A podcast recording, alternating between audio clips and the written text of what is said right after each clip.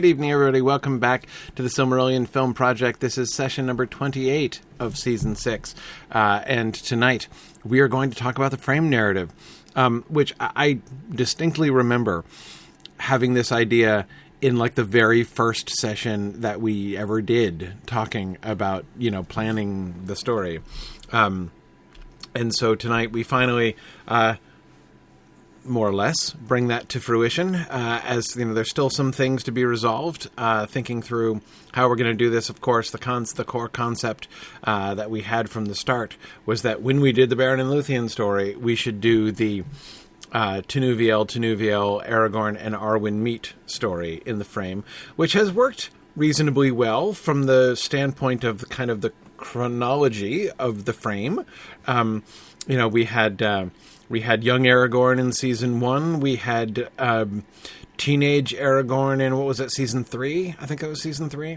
Yeah, because that was when we were paralleling uh, teenage Aragorn with Fëanor, as I recall, and then um, uh, and now of course we're coming back to Aragorn when he's twenty. So we've been uh, we've been we've been marching right along. Um, anyway, before we get going, uh, some quick announcements here. We have a bunch of um, uh, of of moots coming up, opportunities to uh, get together and hang out. We've got Maple Moot coming soonest on May 20th in Toronto, our first ever Canadian moot. Um, we have, of course, Myth Moot happening uh, at the end of June, June 22nd to 25th, back in Leesburg, Virginia, at our traditional venue. And then uh, in the fall, a bunch of moots already planned in the fall. Cascade Moot, our first ever moot in Portland, Oregon. Middle Moot, back to Middle Moot in Waterloo, Iowa on the 14th of October. And then New England Moot on the 23rd of October in Derry, New Hampshire, uh, back up here near me. And then back to Denver, Mountain Moot. Uh, going to go back and hang out with Tony Mead again in Denver, Colorado on uh, November 4th. Um, we're also toying with the idea. Um, since we've been doing a bunch of new moots that we've never done before, Toronto is new, Portland is new. We're also thinking of uh, going to New Orleans, uh, where we've never been before. We might do that this winter sometime, uh, maybe December. No, we're not quite sure about that, but I think that, we think that might be fun. Uh, I don't know how many people we know in the New Orleans area, but we're fixing to find out. Uh, so we'll see. Um, anyway, lots of fun opportunities uh, to hang out together uh, here over the course of this uh, of the rest of the year here. Also, want to make sure that everybody uh, knows the the casting voting is open. So for uh, the the the nominations are in and people can cast their vote for whom they think should be cast as the for the different roles that we have available here in season six. Um, so go to the casting poll uh, in uh, for, this uh, to look at the season six nominations and cast your vote. Voting will be open there for a few weeks. Come back and talk. Uh, I'll come back to that again at the end here before we go. But let us talk about the frame. Yes, we have a different map here today. Look at this. It's the framed map, the Pauline Baynes map. Yeah. Yeah. Yeah, I went to go get the Beleriand map and then realized, wait, we're not in Beleriand. we're not in Beleriand. Exactly. exactly. Very cool. Sorry, looking at this map is making me realize how little time I've spent exam. I've seen this map before, but this is never a map that I had. Like this is not like you know one of those. Uh, it one wasn't a ma- poster on your wall. No, it was not a poster on my wall. A book that you had. Yeah, yeah. Exactly. Uh, so I'm just like looking at a bunch of things. Interesting to see the choices she's made for her little pop out. You know, her little detail things.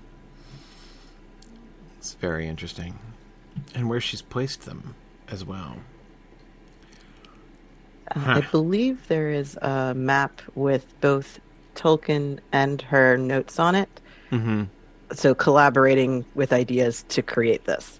Yeah, yeah. Um, so, yeah, yeah. it is pretty, some of the choices that were made. Yeah, it is. It is pretty neat. I love how she has with the Wilderland in parentheses under Rhovanion, as if it's like a translation of Rhovanion. Or yeah. Well, lots of cool things here. Okay, anyway, I get distracted by this for a while. I love the little camels and the random elephant down in Haradwaith as well. You, you get the sense that um, Pauline Baynes didn't love all of the blank space down in the south, right? So she's filled it with little animals.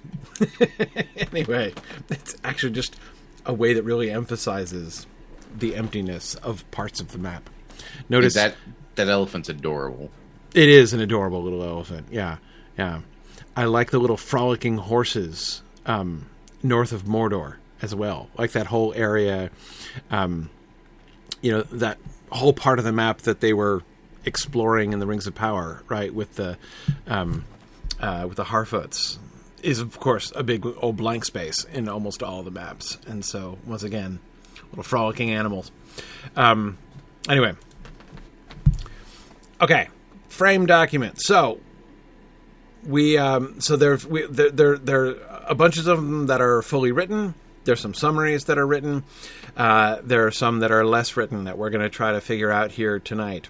Um, let's talk about the overall sort of scope and approach of the uh, frame narrative here. Um, you guys chose to focus on Elrond essentially, right? Because what, what was this? Was the goal here not to play favorites between Aragorn and Arwen? Sort of. It was. It was more of a default than a choice. Mm-hmm. Mm-hmm. Um, if you will recall back when we were planning all of this, you had said something along the lines of, "Hey, wouldn't it be neat if we had both Aragorn and Arwen show up in like every single episode?"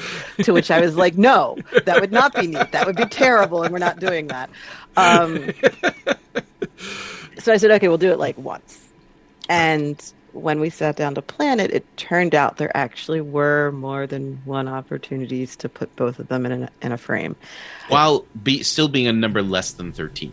Uh, tr- right, right, right. So we we did roughly half the episodes have both Aragorn and Arwen in the frame scenes, yeah. which I, I, thought was closer to what you had in mind than yeah.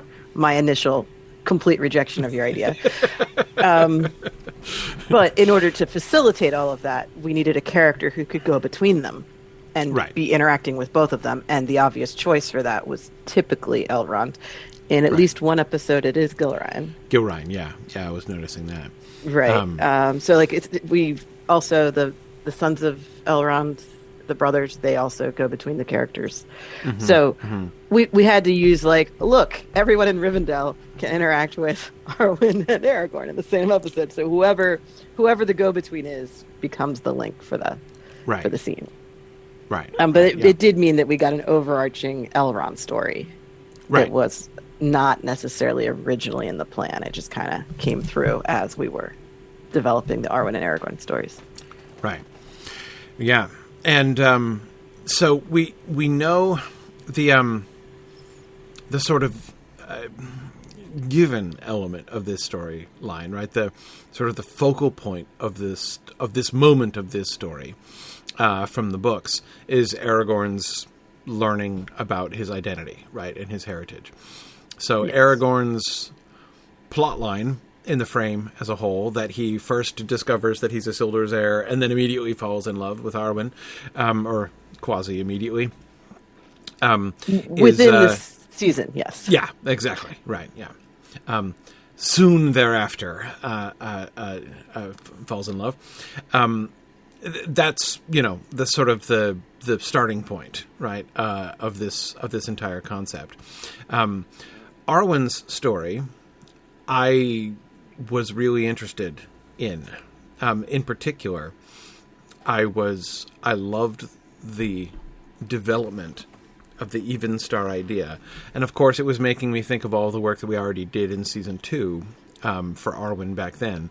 Um, we should probably do a refresher, just in case you know, because some people might not have a memory like a steel trap like I do, and remember all these things without having to look them up again. So, just in case there are some people who need their memories refreshed, season two was in Lothlorien with Arwen and primarily Celeborn and Galadriel, right? And and I think it's important to note that um, while it might feel as though we did a lot of work in season two, it's more like we did a small amount of work very slowly. yes. So it felt like a lot of work.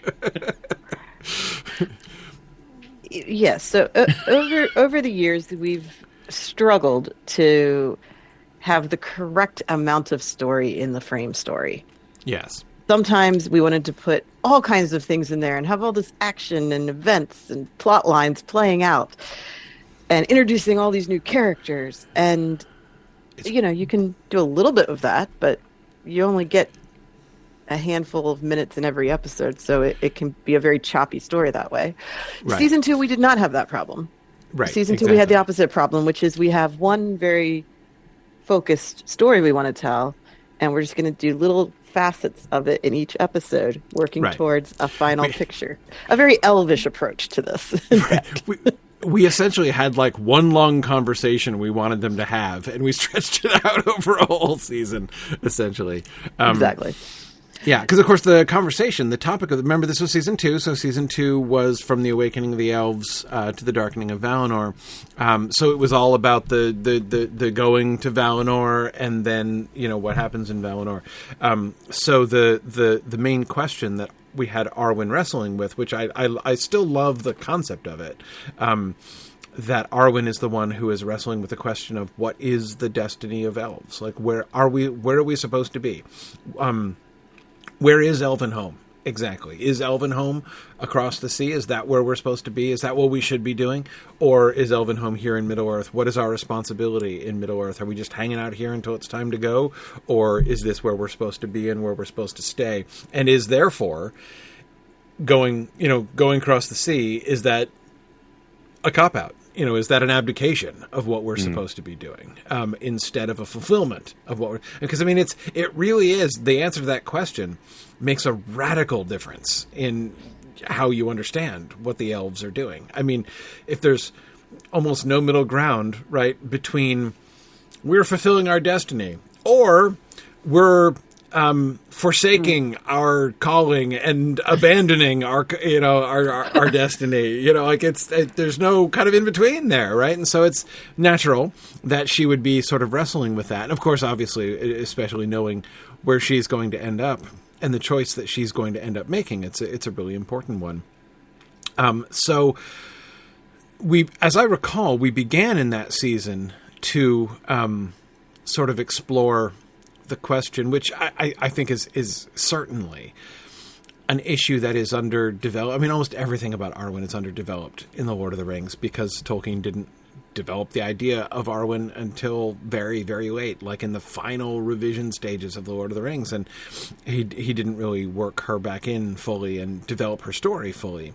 Um, the uh, you know uh, of Arwen and Aragorn bit of the um, of the the um, appendix is like the only time he really kind of got to sit down and, and sort of work through their story uh, to some extent. Because, of course, the appendices were written and put together years after the rest of the story had been written and sent off. So, um, anyway, uh, but the concept, Even Star, she's called the Even Star, right? And that is such a richly suggestive name, right? Um, it connects her with Elendil. Um, uh, sorry, not with with Eärendil. I mean to say yes, with Eärendil. Um, it connects her with Eärendil, um, and uh, you know, and, and which of course. So you've got the morning, uh, uh, the the morning and evening, right? That there's there's play on that, right? Between um, uh, between Gimli and um, and uh, Eomer, right at the end of the Return of the King, right? You have chosen the the the, the evening, but I've given my love to the morning, says Gimli. Um, and of course, the evening and morning star are the same, right? And of course, they're both Elendil and the Silmaril, Elendil. which eh, I did it again. What is wrong with me today? Holy cow! I really am getting old. Um, they're both Eärendil, and um, I don't even have the bad excuse of having like the name Elendil on the page in front of me that keeps suggesting it. It's it's not even. I don't know what's wrong. Anyway, both of them are Eärendil, and both of them are uh, are the light of the Silmaril that Beren and Luthien are going to claim. Right. So there, there's a there's a, a, sort of a lovely connection back here uh, in the midst of all that. But what does it mean that she's the even star? Why should be, she she why should she be called the even star? That one scene with Gimli and Eomer is almost all we get in the book as to like what the significance of that is, right? Uh, um, and that she is the star of the evening in the sense of she is this um, you know, sort of luminous, uh, you know, figure. This the, the, the glory, the, the the the fading glory of the elves, right? Like in their in in this time of their fading and dwindling, you know, there is like amongst them the one, you know, the the one shining star that is like sort of presiding in some sense over the evening, uh, you know, over the, the the the twilight of the elves in Middle Earth. Um, mm-hmm but in what sense exactly is she shining over them? Like just because she's real pretty, you know? I mean, like the again, that's her as an object of beauty, or as as as a beautiful object, right, to be admired, is the context in which it's brought up there. Um, you know, in the Lord of the Rings. Uh, sure, and I and I think that in that context that makes sense, and where she ends up in that story isn't something she knows about yet. Mm-hmm. So part of writing her storyline for the frame here was can we do this in a way that can lead to where she ends up, mm-hmm. but could also lead to very different places. Right. And so we were just trying to see what she would be thinking and feeling right now. Mm-hmm. And what, what does she need to do to get to that endpoint? Yeah. Yeah. And the thing that I really liked about where we start with Arwen here in this frame is because it's sort of where she ended up in the last in the season 2 frame is she's uh, more um, activist than the other elves, right? Um, unlike Galadriel and Celeborn who just sit around, you know, in their forest doing apparently nothing, right? Arwen wants to be out and doing things, and she wants to be, you know, she feels like there's the, you know, this this the serious responsibility, you know, that needs to be. Um, uh, that that needs to be that that needs to be taken, um, and we can see the the same. By the way, my favorite line of the entire, I think it was one of yours, Maria. It was, it was from Celeborn when she turns to see Celeborn, and Celeborn's like, sometimes it seems like I'm, I've been here. She's like, how long have you been here? and Celeborn is like, I don't, I don't, yeah. some days it seems as if I've always been here, right? And he doesn't actually add, and nobody ever notices me. I'm, you know, I was surprised that you took any notice of me. Um, yeah, no, I loved it. It was great. Um, but um, but anyway, so we see her. Here. So in the the difference now is that where she was thinking season two chronologically is um, is is well before. This is you know like a decade before um, uh, th- still wait when exactly was it? It's after the hobbit events right? Right right. So aragorn is 10 years old when the hobbit takes place and that's yep. the season one frame. So the season two frame is a somewhat unspecified amount of time shortly thereafter. Right. And then at this point, we're 10 years after The Hobbit. So it's been almost a decade since right, right, that exactly. time. But they're elves.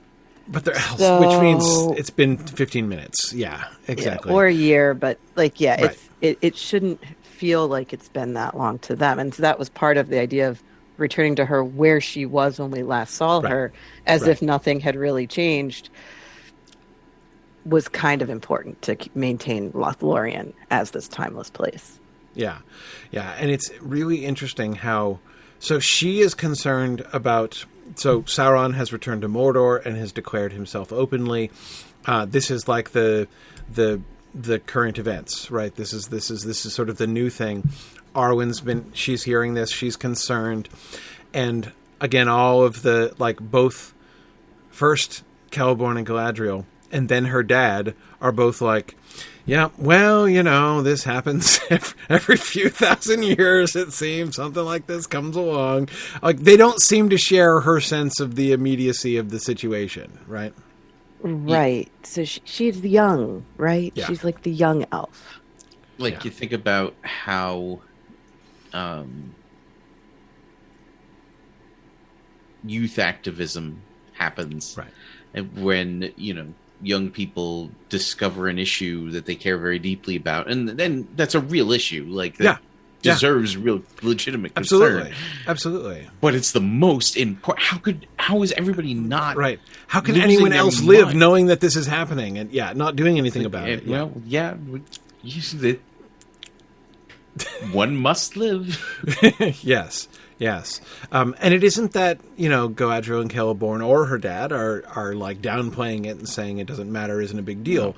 But I, I, I, I, felt that it was one of the one of the really successful elements of those scripts was that sense of the the distance between her perspective and their perspective, and her the the kind her her kind of concern and theirs as they discuss it. And we had there were there were conversations with with Celeborn and Galadriel and um, Elrond, all three separately, right? Uh, sort of reflecting this to some extent.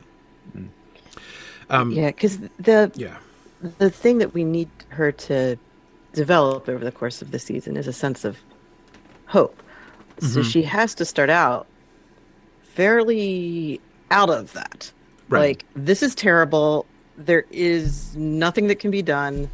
We're all going to die. You know, has to be her conclusion to this news. And even when people are like, yeah, it's happened before, she's like, yeah. And before we had like a last alliance that, Right. you know, right.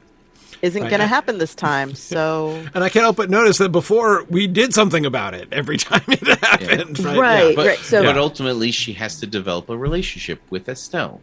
yeah. Yeah. Well, Exactly. yes. So she's she's starting out with a level of fear that Celeborn, Galadriel, Elrond, they don't respond to this news with that amount of fear. Right. Right. Right. Not only has it happened before, but they trust the process a little better Right. and figure out even if we don't know where it's going, we'll get there. like Right. it doesn't look good now, but we'll, something will arise. There will be an opportunity. like Right. Don't Right. give up hope at the beginning as soon as you hear the bad news. So that's Right. the perspective that she doesn't have. And being fearful is adding to her sense of urgency. Yeah, yeah. One of the things that I think um, it comes through, I think, to some extent, but I think it could come through even more strongly, is essentially the diff- the the the Amdir Estel distinction, right? Because the I, when you're looking at when you're thinking about it, right, you can see that her problem is that she she she's sitting here. And she's like, I don't have any. Uh, and uh, just wait, let me make sure to clarify. Amdir and Estel are at the two kinds of hope, right? Amdir, which basically means. I think the chances of this coming out well are pretty good, right? That's the kind of that's that's what Amdir means, um, uh, and uh, Estel is trust, this sort of deeper trust. Estel is the, um, you know, there is light and high beauty, uh, you know, beyond the reach of the shadow, and um, yeah, Gil Estel, the star of high hope.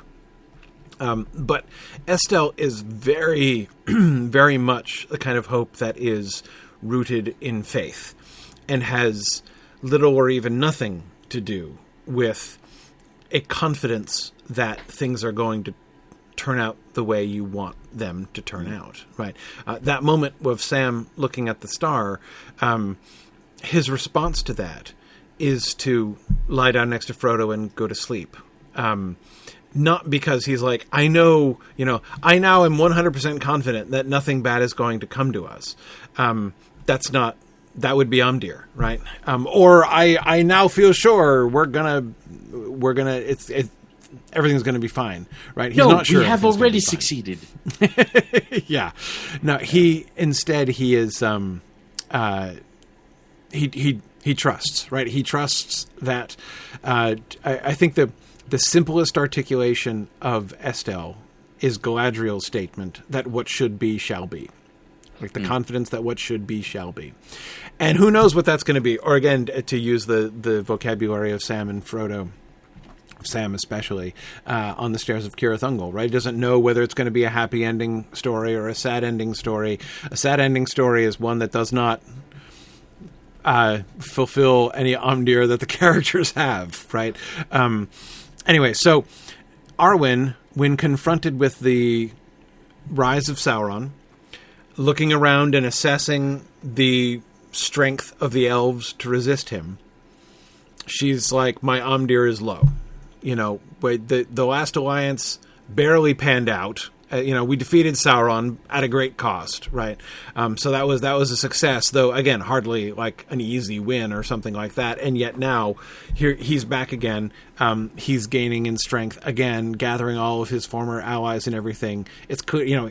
So Sauron is back like as bad as ever, and we have nothing like the resources that we had before. And so, from a pure Umdir perspective, it looks really bad and that's where she's coming from right? So so that that that that distinction of i don't have hope. I don't have umdir hope right? Um and it, it's not that anyone is um there is like an aggressive lack of cheering her up when it comes to this like Celeborn and Galadriel nobody is like oh you know buck up, Arwen. It might, you know, it's it's not as bad as it looks in the rock out. Yeah, no, it's pretty bad. Yeah, no, it's a not, very small chance of victory. Yeah, no, you're right. Yep, no, we can't really rely. Last Alliance isn't going to happen again. She's like, maybe we could do it again. No, no, can't do the Last Alliance again. All right, that was a one, that was a one off. Um, so uh, no, no, I don't see, I don't see any, I don't see any path forward. Right, like it's uh, there's there's no um, there's no strategy here uh, to overthrow Sauron, um, and then she, and she seems to be perplexed that they're not more bothered about this the, because none of them seem to be none of the three of them seem to be bothered.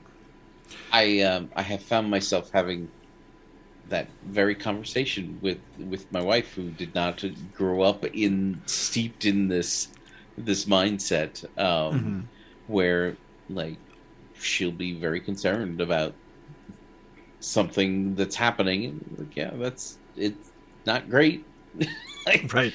But uh, you know, we'll we'll figure something out, right. right? You know, like yeah. I don't have to. I don't have to know that you know that success is on the horizon to yes. you know to to feel the Estel. Yes. yes. Um, yeah. Exactly. So anyway, I, I I can definitely see how that is happening within Arwen's yeah. Story, within our within Arwen's conversation. Um, I think maybe uh, hitting the Umdir versus Estel point a little bit harder might be good because um, mm. it was. I think it was. It was. It was missable. Well, at least it was. I thought it was. Um, mm. Right. In scenes that are only two, three, four pages long, it is yeah, easy to not yeah. include yeah. everything that should be Absolutely. there. So yeah, I agree that uh, the Umdir thing is important to understand as a distinction of Estel because she's kind of upset that they don't have a plan, mm-hmm. but they're all saying there's time for a plan to develop. Like we're not panicking because it's not the moment of truth yet. Like we're we're we're in early stages here. We we have to see how this is going to play out. Yes. So, and that's something that she's just not as willing to do because she's worried. Right. Absolutely. And um so another element the idea of there being hope in men, right? Again, not Umdir, but Estel. So what does that mean exactly? Um, and one of the things I think that that means, and again, this wasn't, I don't know that this needs to be stated out explicitly, but um, really understandable for Arwen to be panicking just a little bit, right? The firstborn are fading, right? The elves have been leaving. Even if 100% of the elves remaining in Middle Earth were to get together and try to oppose Sauron, we wouldn't be strong enough to do it anymore. Um, and most of them aren't. Most of them are getting on the boats and leaving. Right? That's their, that's their reaction to it. And again, this we've already explored that with her and her kind of not being of that mindset. But more than the question is okay, so if that's the case, the coming of the dominion of men. Um, this is apparently part of the plan, right? There, there is hope in men. Um, remember, I think this is okay. So I can't help but think of the moment in the film, right, when Gandalf says to Elrond, like that we must put our hope in men, and grumpy Elrond d- has his grumpiest line, right? Men are weak, he says, right? Um, I was there, Gandalf, right? That whole scene. Um, I love the I was there. I hate the grumpy Elrond. Yes, yes, yes. yes. yeah, exactly. Terrible But no- line. I was right. there. Awesome line. awesome line. Yeah, exactly. Um, but notice that how Elrond is responding. He's responding as if Gandalf has said, we should put our Amdir in men, right? And Elrond is like, oh, yeah, that's a horrible plan, right, to put our Amdir in men. But that's not the point. The point is putting your Estel in men. What does that mean? In what sense is there Estel in men?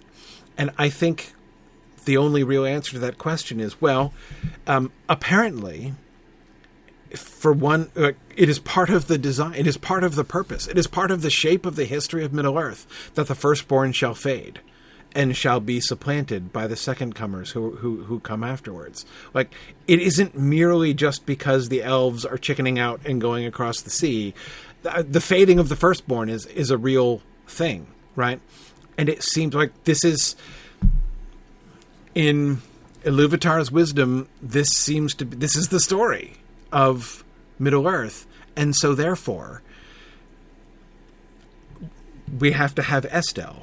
That if the if if the plan is going to be that the firstborn are going to fade, like the last alliance was the last alliance for a reason, right? Not because everyone was like, "Oh yeah, let's never do this again," right? But because that's the whole direction in which you know history is headed. And to I mean, believe the leaders did this- all die. yeah, well, yes, exactly. I mean, that's another good reason not to do it again. Uh, and, and given that that happened, there is a suggestion that the casualties were likely pretty heavy, like not just among the leadership, but amongst you know everybody. yeah, yeah, exactly. But, but, do you see what I mean by Estel in men? Like to trust that, okay, if if what is happening, whether anybody likes it or not, like no elves, no choice of like, if if all of the elves did like Arwen, right, and tried to rally around, it doesn't change the fact that the time of the of the that that the elder days are passing and the time of the dominion of men is coming. That's happening, right? And if that's happening, then you kind of have to trust it must be a good idea. There must be there must be hope in that. There must be hope despite that. It's it's not a reason to despair, which is what Ar- Arwen is kind of doing, right? We can't we elves don't anymore have the because of the fading, because of the the sailing west, we don't have the resources to oppose this anymore. Therefore everything's going to be awful. No. No, trust, right? Yeah, like not, it is going to be different from last time. It's not the last alliance anymore. Um and of course, peeking ahead because we know what is in fact going to happen, right? Um, the establishment of the dominion of men, right? Aragorn's kingship as you know, Aragorn as this this you know the figure that he is going to be, the the transition point from the elder days to the uh, to the dominion of men to come, right? That is in fact going to be pivotal to the to the overthrow of the shadow. It is in fact going to end up being the arising of the dominion of men, uh, and the and the initiation of the beginning of men that is going to directly contribute to the to the downfall of Sauron. Um, so there is Estel, and of course, and it's all about Aragorn, right? It's all about Estel. Um, so that works pretty well.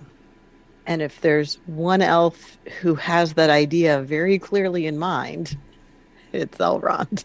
Mm-hmm. The one who was like, you know what? Aragorn needs to be a secret name that no one knows about. Let's call this kid Estel.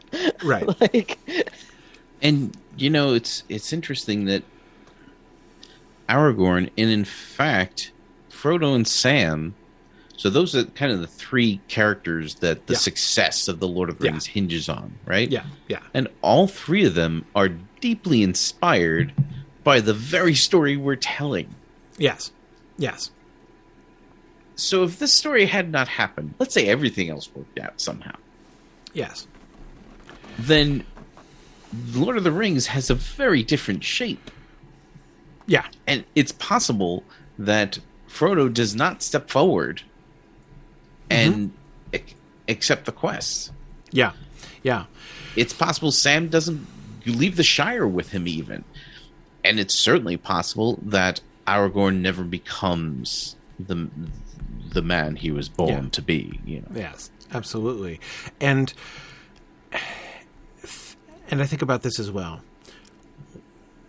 For Aragorn, in the Fellowship of the Ring, when he first is talking about the Beren and Luthien story, right? When it first comes to our attention in the Lord of the Rings, the significance that Aragorn himself gives to the story, right, which is echoed by Legolas uh, in the Return of the King, right? Never shall that line fail, the line of Luthien, right? Um,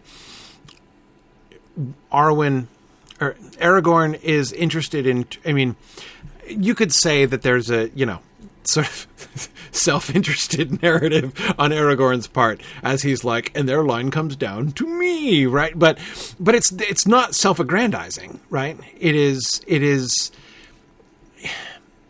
the significance of the Beren and Luthien story sort of is is in both the beginning and the end. It's it's it's a complete framing narrative of the Lord of the Rings in a bunch of ways, right? It's it's the star in the sky, and it's also Aragorn himself, right? yeah. And uh, although it's not like Aragorn is above a little resume shouting, um, Right. he's been known to do that. Sure, sure. You know, which which it's interesting because like that that reads very strange to a modern reader yes, but how else would like nobody's gonna know otherwise Yeah. right Yeah. and like we've been so trained think about how difficult people find it to have conversations with the, their employers about you know why they need a raise and right, you know right. And it, and, and that feels like that's kind of been imposed on us by society and so maybe maybe a little bit of resume shouting isn't the worst thing ever Well, yeah. I mean, goodness, you compare Aragorn's resume shouting to somebody like Beowulf's, right? I mean, eh, it's it's it's a thing. It's the thing you do. Like, eh, you know, humility way overrated as far as Beowulf is concerned. But or it's not even about humility. Like, that's not even the question. Um, he's uh, he's explaining who he is. They need to know who he is, right? And he's not going to be shy that's- about telling them who yeah he is. it's not like they can look him up on facebook you know Right. like exactly. Exactly. how else are be- people going to know about your mighty deeds if you don't tell right them if you don't tell them about exactly exactly yeah um and um right of course i'm i'm thinking of uh uh you know when you're talking about res, uh, resume shouting by aragorn um you know my my the uh, will you aid me or thwart me thwart me choose swiftly um, uh, moment is m- my favorite of them right when he gives Yes. his uh, when he really uh, you know pulls chilling. His resume out of his pocket and smacks Eomer across the face with it. Right? um, yes, yes.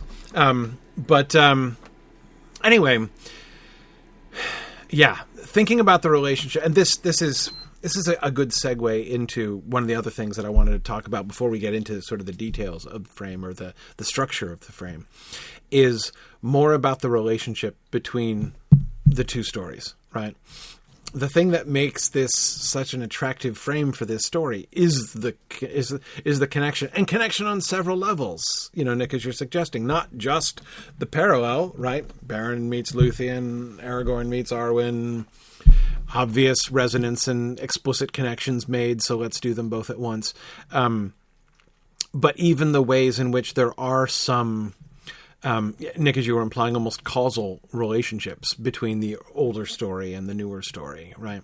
Um, as Sam says they they it's the same story. It's the same story. They're still yeah. in that They're still in the same story. Yeah, exactly.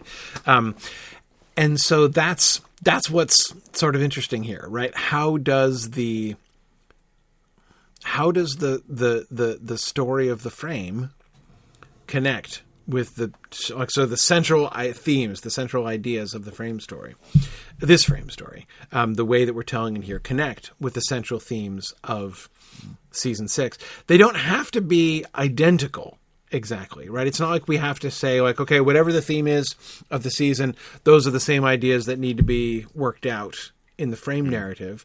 Um, but um, but here because the links are already i mean like take by contrast um last season was gandalf in, Har- in was it was that last season? That was last season right. So season five right uh, gandalf in harad has no direct link to the Dagor Bragollach, right? I mean, there's, there's, you know, it, there, there isn't that same exact linear connection. We don't have continuity of characters or, or a, a parallel situation, uh, you know, that's just like that. You know, that the, the, there's, there were none of those kinds of connections, um, and so in some ways that kind of left us freer to play with the, you know, some picking up on some similar kind of themes or scenarios. Um, here, the the the the closeness of similarity between the two of them makes it um, more complicated in some ways, Yes. more challenging. Yeah, because finding the, hitting the beats similarly Yes. becomes an issue. Um, yeah. And I just I, I just got an image of Elrond telling uh, Arwen, "You best start believing in fairy stories, Missy. You're in one." You know. Um, but uh, yeah, essentially, the the deeper the connection between the frame and the main story, the more difficult it is because Right. it can feel a little heavy-handed. It can feel like you're trying to pigeonhole Yeah. these moments in to fit the um, the other story, and so that you know, we, there was definitely a challenge that we were working Yeah. through in a lot of these situations. And especially given the fact that the sort of number one recurring theme of season six has been escape, right? Yes, And nobody really needs to escape from anything in the Yeah. frame, right? Um, Elrond notably does not, um, you know, incarcerate Arwen, um, you know, or Aragorn right, at any point in this story. Um, the the realization that these characters needed to gain, however, is something that gets picked up by the main story, and it's one of the reasons why I think it's really good that we kind of ended the season. Um, I don't know if we ended it exactly, but pr- pretty much one of the last scenes we get of the season is going to be Maedhros realizing and taking hope gaining Estel from the um from Yes. the actions of Beren and Luthien, just as the characters in our story are gaining that same Estel yes, yes, in our frame story. Actually, right. No, that makes sense. because there's a lot of facing nearly impossible tasks throughout season six, Right. like pretty much the whole thing. Right.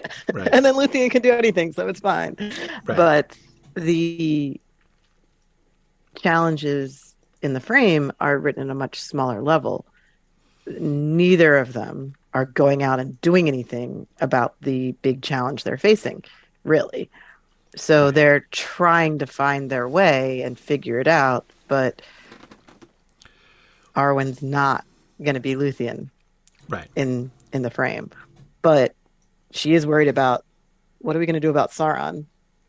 Yeah. And that's a question that comes up in our main story a few times.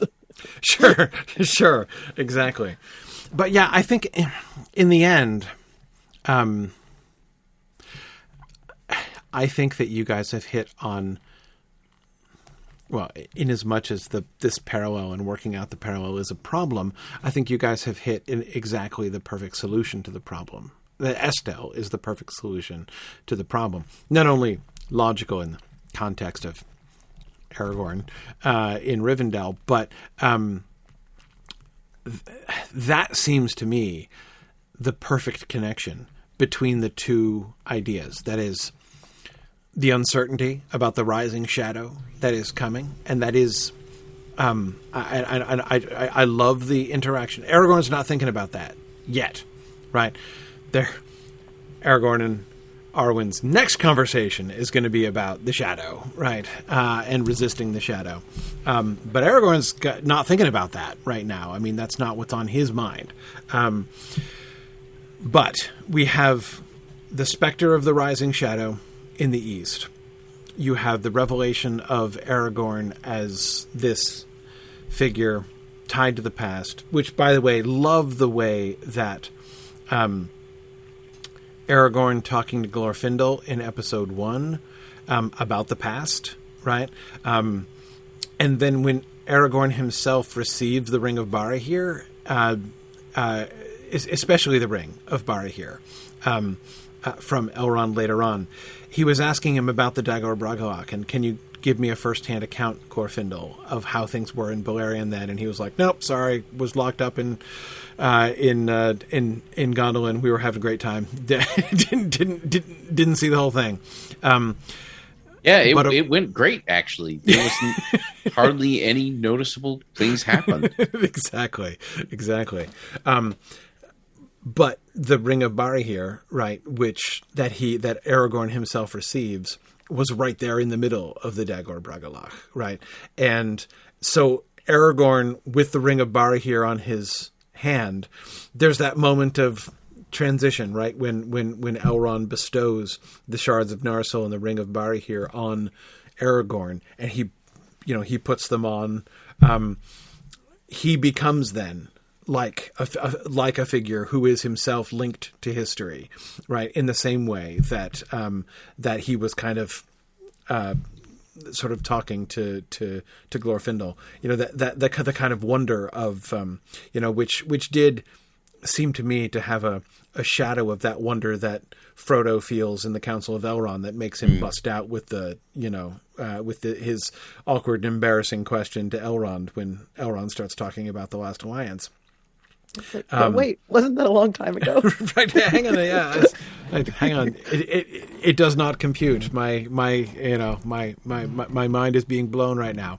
Um, I mean, I I have felt similar like so. Um, Thomas Jefferson had a summer home here in Lynchburg. Yeah, and uh, I've worked in his attic and right. so yeah. And so like just like this is this is insane. This is an insane thing that i'm doing right now. I'm walking around in thomas jefferson's attic. What is right. happening? Right. So yeah. Right. Right. Right. Yeah. Yeah. No exactly. That sense of being of being of being there of being of being a part of it. And aragorn suddenly yeah. finds himself um, a part of history in this way. You know himself this figure of history that that connects him back to Isildur and Elendil and beyond, back into the First Age and even back to the Dagor Bragollach itself. Um, Yea, there do I see the line of my people back to the beginning. Yeah, somebody on this podcast should see that movie. I've seen that one. I know you have. well, most of the things I haven't, but that one I have. But uh, yeah, I understood that reference exactly. Yeah, yeah. No, I mean I teach teenagers, so all I have to do is say I remember things that happened last century, and they're really impressed that I was alive back then. Right. Yeah. So, exactly. Yeah, um, exactly. Yeah. Yep. Um, but um, anyway, I, I, so, yeah, I think elves that, are just like that. They've been they've been around right. a while. elves are just like that. Exactly. Exactly. Um, uh, but yeah, I. So yes, the the. As I said, Estel is the solution, right? Um, because at the end of the day, that's what is the the end of the Beren and Luthien story as well, right? When it comes to escape and what happens and the choice that's made in Mandos, right? At the end of the day, it's going to be about Estel there as well. Um, and so that seems to me the very sensible connection between the two. And in some ways, actually, what I think I think the payoff potentially could be that the resolution of the frame narrative, in fact, can inform the main story as well. That like we can articulate in the context of the frame the thing that is relevant to, but not explicitly articulated within the main story there. Um, yeah. Anyway, um, yeah, um, yeah. I see. You can carry on lobbying, Nick. It's good. It's good. Sorry, Nick is ch- in the chat. Is uh, you know lobbying for the Thirteenth Warrior as an adaptation an adaptation of Beowulf would be a good topic for other minds and hands. Yeah, no, I hear you. I hear you. I figured. I figured. You know, getting getting the people on my side might. Uh... right. It will happen. It's true. I still haven't seen the movie, so it's. It, it I, I'm happen. just teasing o- o- will over, it, happen. but it, it just seems such an odd, an odd thing to be missing. I agree. I agree. I am full of odd holes in my uh, uh, movie watching experience. Same. Yeah, yeah. Anyway, um, okay. So let's talk about the the the shape in greater detail here. So, um, let me look at where did I put the schedule? I had the schedule somewhere. Here's the schedule. Okay, uh, the outline. So, um, episode. So we start. So in episode one, that's the necromancy episode, right? We've got Sauron figuring things out. Um, we're introduced to Barahir's band. Um, we commission the Nauglamir, and at the same, th- that's the one where Aragorn is reading about the Dagor Bragollach. Um, and so I like that because we've got the explicit link back to the end of the previous season, right? So we're starting the first episode of season six with an immediate recollection, historical callback to um, what ended season five. Um, and I assume that this means that we're cutting straight from the scene in which Aragorn is reading about the Dagor Bragollach. Uh, we're cutting straight from that to the like scene of the battlefield covered with dead and it's the other way around. We start with the battlefield covered with dead and we segue to Aragorn. Okay. Yeah, that's a short little thing that uh, that that teaser. Okay. Right, right. Um, The, the idea was to keep Mandos completely separate from the actual rest of the episode. right, right. Okay. No, makes sense. Makes sense. Um, okay, so so I see how very beginning. yeah, yeah, At the very good. And and those two things still juxtaposed against each Exactly. So. Okay. Dead Souls from the Dagor Bragollach, 20 year old Aragorn reading about the Dagor Bragollach. Right. Okay. And then episode two, which is um, the this is the one that ends with the death of the band, uh, Barahir's band, right? Correct. Um, by Right. So the betrayal of. Gorlim. Yeah. Yeah, yeah. Gorlim's betrayal and everything. This is Arwen initially. Arwen with uh, this. She talks to both Celeborn and Galadriel separately in this episode, right? Celeborn was in episode one, so at the end of the episode. And Right, right, that- right. see, we got both characters in the same episode. In the it was same like episode, right? Yeah. There Yeah. Look at that. Me not even giving you credit for that. Yes. Uh, you'll notice that I am claiming all the credit. Look what we did. We did what you asked. I know exactly. There we go. But uh, in episode two, it's Arwen talking to Galadriel in both scenes. Um, Yeah. But these are also just the tag and the teaser. So these are the short two minute scenes Right. um, Right. that frame out the episode. Right. Okay. Um, so her concern about the rise of the shadow is because I'm thinking. I know there's more to the relationship between these two stories than the mere juxtapositions between the events, but I'm I'm thinking it through in terms of the juxtapositions to make sure that I'm. A, and, and and certainly it's not that every frame bit has to correspond in some direct way to the main thing that's going on in the episode, but.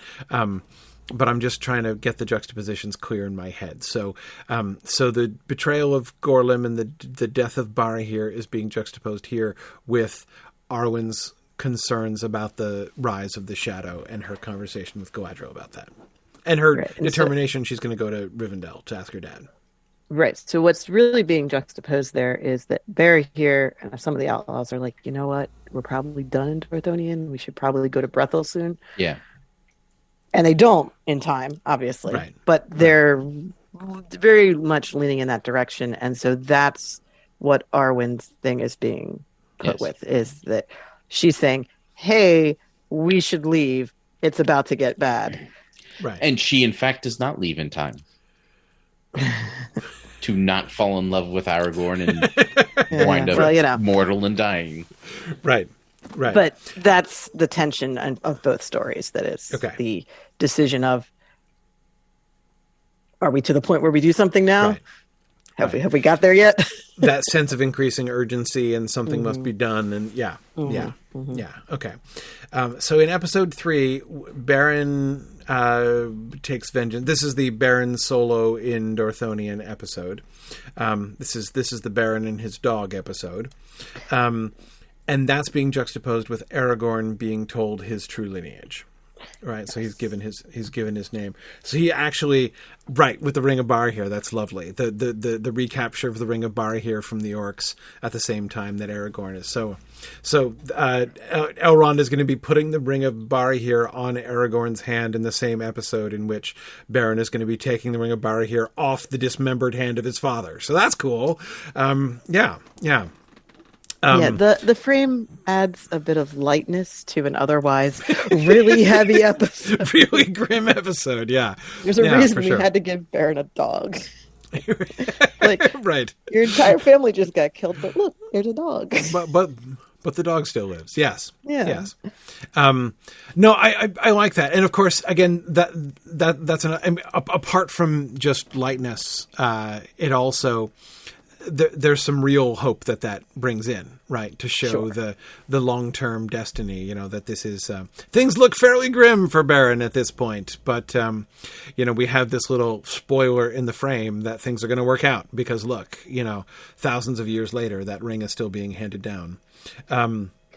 So something's gonna happen Something's going to happen. Yeah. Right, like Yeah. people might get the impression from our frame story that Glorfindel is totally going to survive the fall of Gondolin True. he's there in Rivendell, True. so True. he must be just fine. Yep. Oh. Surprise. Oh, wow. Yes. What a. Um, Wait, oh, yes. But didn't he? How did? That's a plot hole. That's exactly. Exactly. So we'll oh, play what a with fake out. I didn't even think of that fake out. Right. Yeah. Um, yeah. But Oh, uh, but yes, the idea is that if we're going to have Elrond tell Aragorn, here's this really important relic from the past, Yeah. it helps if we know the importance of at least one of the items that are being discussed there. Yeah. Yeah. Um, yeah. We've heard the name of Narsil before, but the the scepter of Annúminas is literally just a name at this point Right. in the story. Like we don't Yeah. even know Yeah. what kingdom that's referring to. Right. Absolutely. Absolutely. Okay. So then in our big Tinúviel Tinúviel episode, um, uh, we don't have the meeting of Ar- of Aragorn and Arwen. That and that was obvious. uh, That that struck me very clearly as a very deliberate choice uh, uh, there, not to have those two things line up as they might have done. Um, so tell me about instead what you were hoping to accomplish in the frame, sort of juxtaposed with the meeting of Baron and Luthien. Right. So we wanted to delay the meeting of Aragorn and Arwen so Yeah. that it would feel like it was calling back to a thing the audience already knew, rather Right. than something that they had seen two seconds ago on screen. Like they, Right. we needed a little bit of distance. Yeah. Um, but instead, we are working both Aragorn and Arwen into this frame story. Mm-hmm. So now they're both in Rivendell, and um, they are responding to the things that they had introduced already. So Mm-hmm. Aragorn's now dealing with the fallout of this news that was just shared with him. Like, Right. oh no, uh, my whole life was a lie. And Right. I thought I was some nobody who could just do whatever I wanted. And now I found out that I'm actually on a pedestal and people look up to me. And I've been being like this thoughtless jerk the whole time because I never knew. Kind of is his dilemma that he's going through right here. Not I- entirely that, but I kind of loved that. Like, oh, so that's why those Dunedain treated me so weird back back when I was a kid. Yes, yes. Like, I like thought they were all of a sudden it makes sense Yeah. to me why Hamilcar track, trucked into the woods and died for me. Right. That's Right. terrible. Right. Um, so he he has guilt and the if Yes. I'd known I would have done this differently.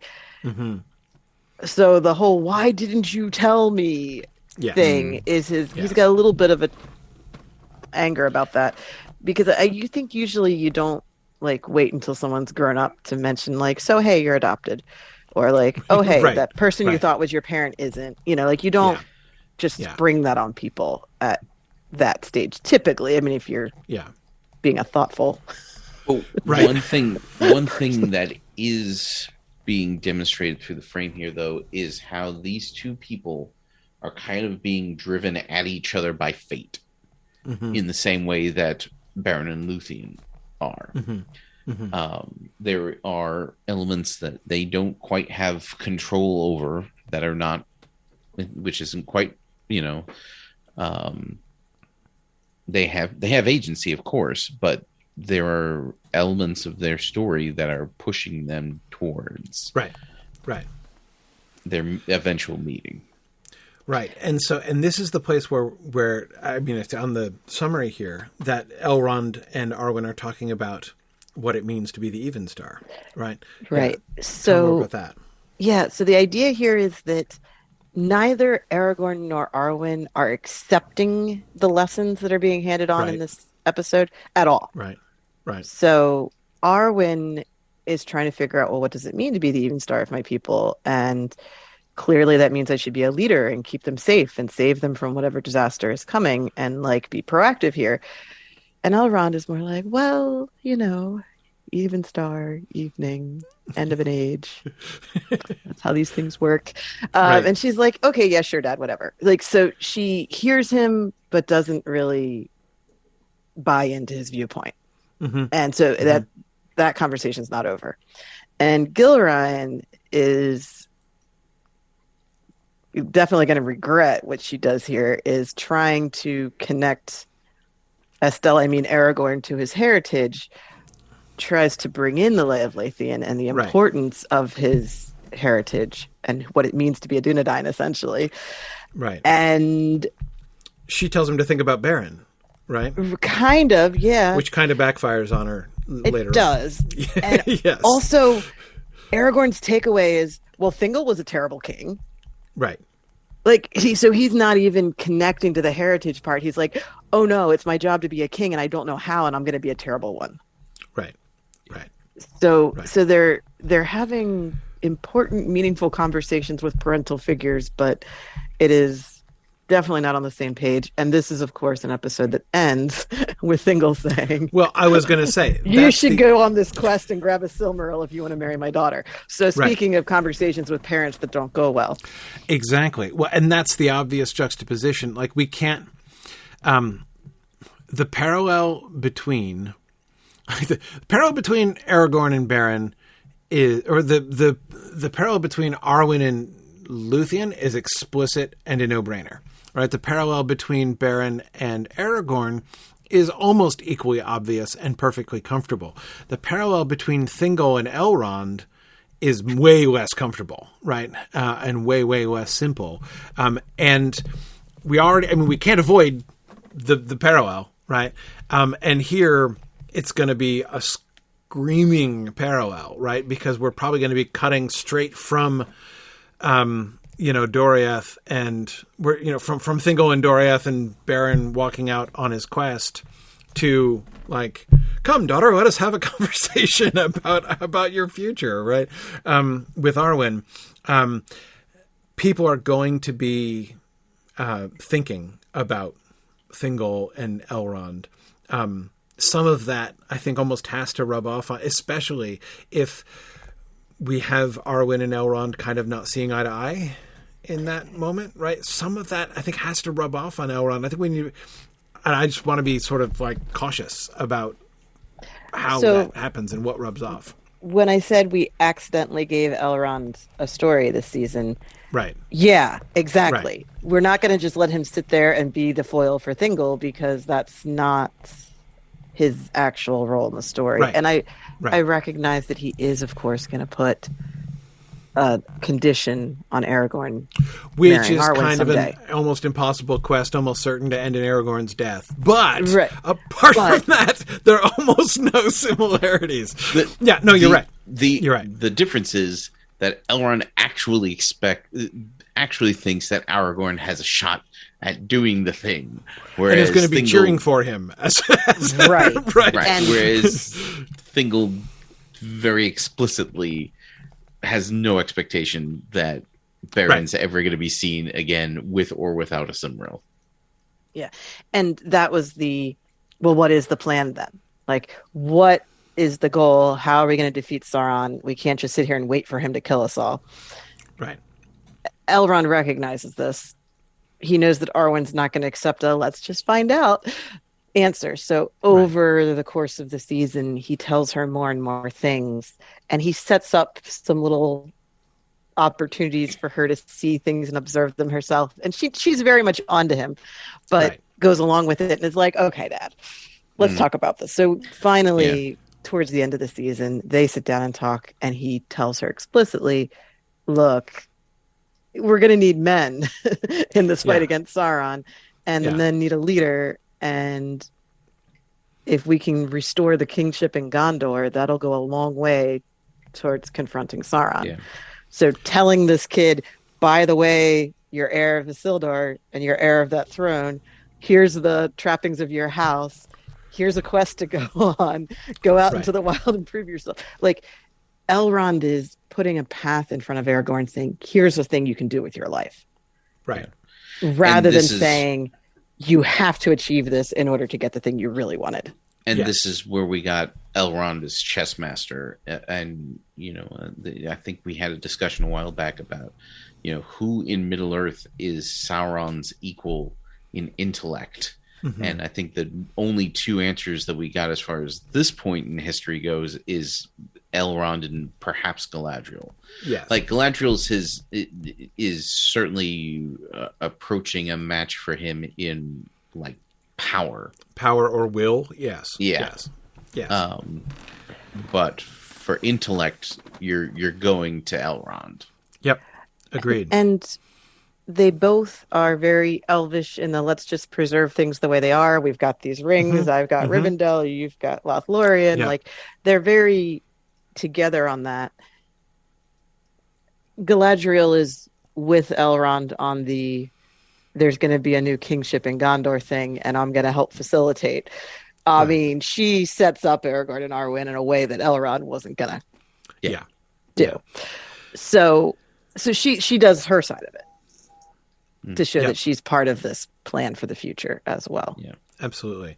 Yeah, no, I I love so I love how on the one hand there is a strong superficial like you can construct as I was just kind of um semi jokingly doing make a parallel between what Thingol does and what Elrond does.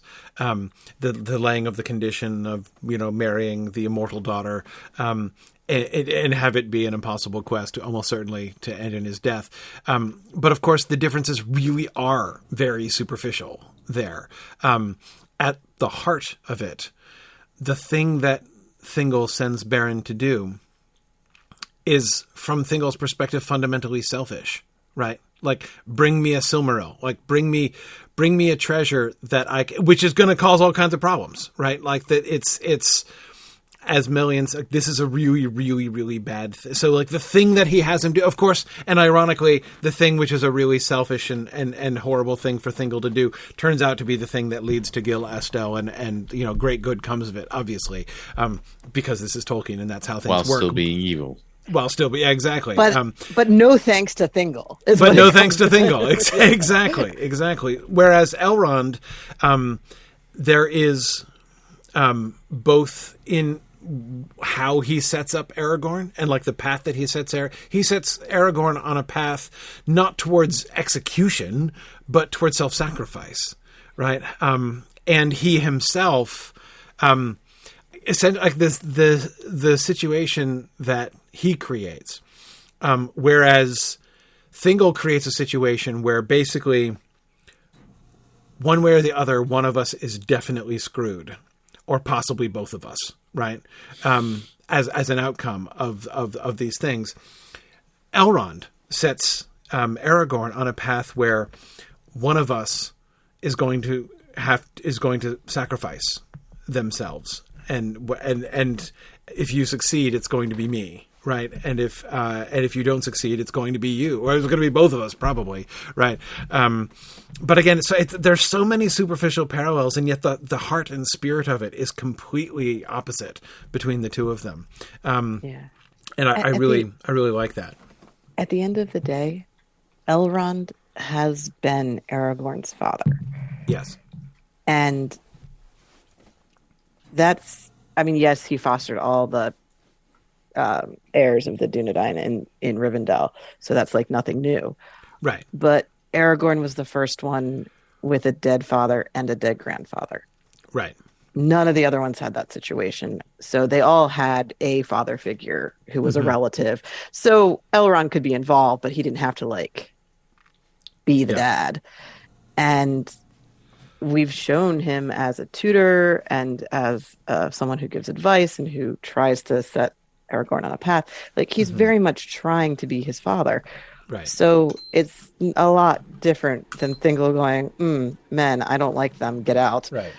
you know, like who's this guy I didn't invite to the party? Whereas Elrond genuinely cares about Aragorn, and that's been clear for a long time. Yeah, for sure, for sure. So Um, yeah, yeah. Okay. So, so the contrast then, the fun contrast between, in specific, I'm thinking that back to specifically the end of episode four, right?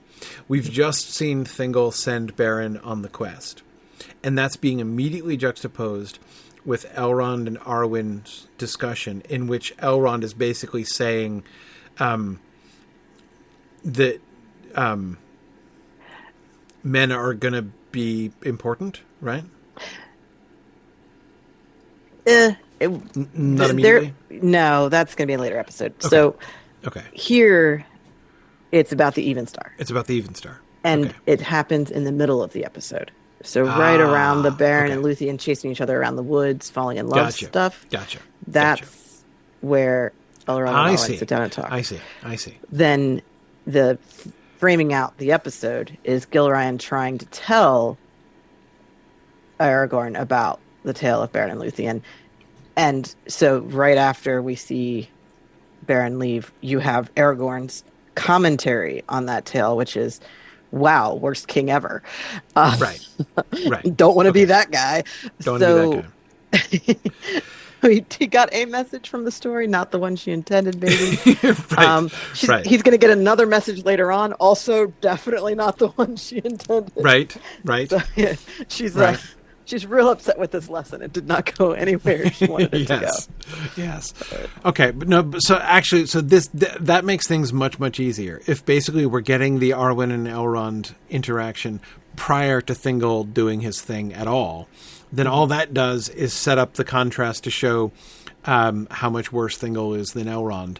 Um, rather than if it, it, it if it did go the other way around, I was thinking of that as the end of the episode. In which case, if we're coming straight from the disapproving elf father to Elrond, it would be hard for that not to bleed over a little bit. Yeah, I mean, there's still going to be a bleed over, but Oh, some, but it doesn't. It's it's not. it's gonna be the same. mitigated at least. Yeah. Yeah, it's mitigated. It's not going to be the same. But that's so that. But that's really interesting. Then thinking about the Even Star and what her job is and what her role is, juxtaposed with, um, Beren and Luthien meeting in the forest and dancing about. Right. Um, Yeah. Uh, that's a, that's a, that's actually a really fun juxtaposition. Right. Right. Um, So, yeah. so yeah, in the meeting of Aragorn and Arwen, Arwen, of course, says after he's like, "You look just like Luthien," um, that you know my fate may not be unlike hers, which is a really weird thing to say Very weird. to random human guy you just met. yes. And so I kind of wanted it to have different possible interpretations in our version. Right. And yeah, what Luthien does in our story is fight Sauron, fight Morgoth. you know, like defeat She- evil. no, yeah, it. She is the obvious role model for Arwen in the frame of mind that Arwen is in right now. Right. Right. So yeah, so for Arwen's story, the my fate may not be unlike hers, the I might have to sacrifice something to save my people Right. kind of thing. Right. That's how All she needs is a dog, fiction. right? Which she's got to be looking around for, right? You know, and Arwen's like, I said, Dad, you don't ha- do you, do you happen to have any large wolfhounds that might be handy? I yeah, and Yeah. it's i mean it's a little on the superficial side but it's important to note that the um what's the word the appellations the the the the extra name that each of them Mhm. is given is brought into high focus here with yes, arwen's in udomniel and Undom- Undomio, yeah, yeah, yeah. and uh, I, keep putting that N in the wrong place. Um, and uh, and Luthien's Tinúviel. Mhm. Um, Yeah, yeah. No, that's great. Okay, so then episode five. Episode five is the going to Nargothrond to declare to, to declare the. So yeah, we're we're we're we're activating the oath of Feanor in episode five and being imprisoned in the tree. Okay, um, so Luthien is is in the is in the is in the beech and not at the beach. That's different. She's in the beech and um, and uh, uh, Beren is in Nargothrond. Um, and here we have Elrond and Arwen talking again. This is this is Elrond talking about himself here. Right. This is the this is this is the sort of corresponding conversation with the Celeborn and Galadriel conversations. The one where Elrond is much less bothered than than Arwen about the rise of the shadow, right?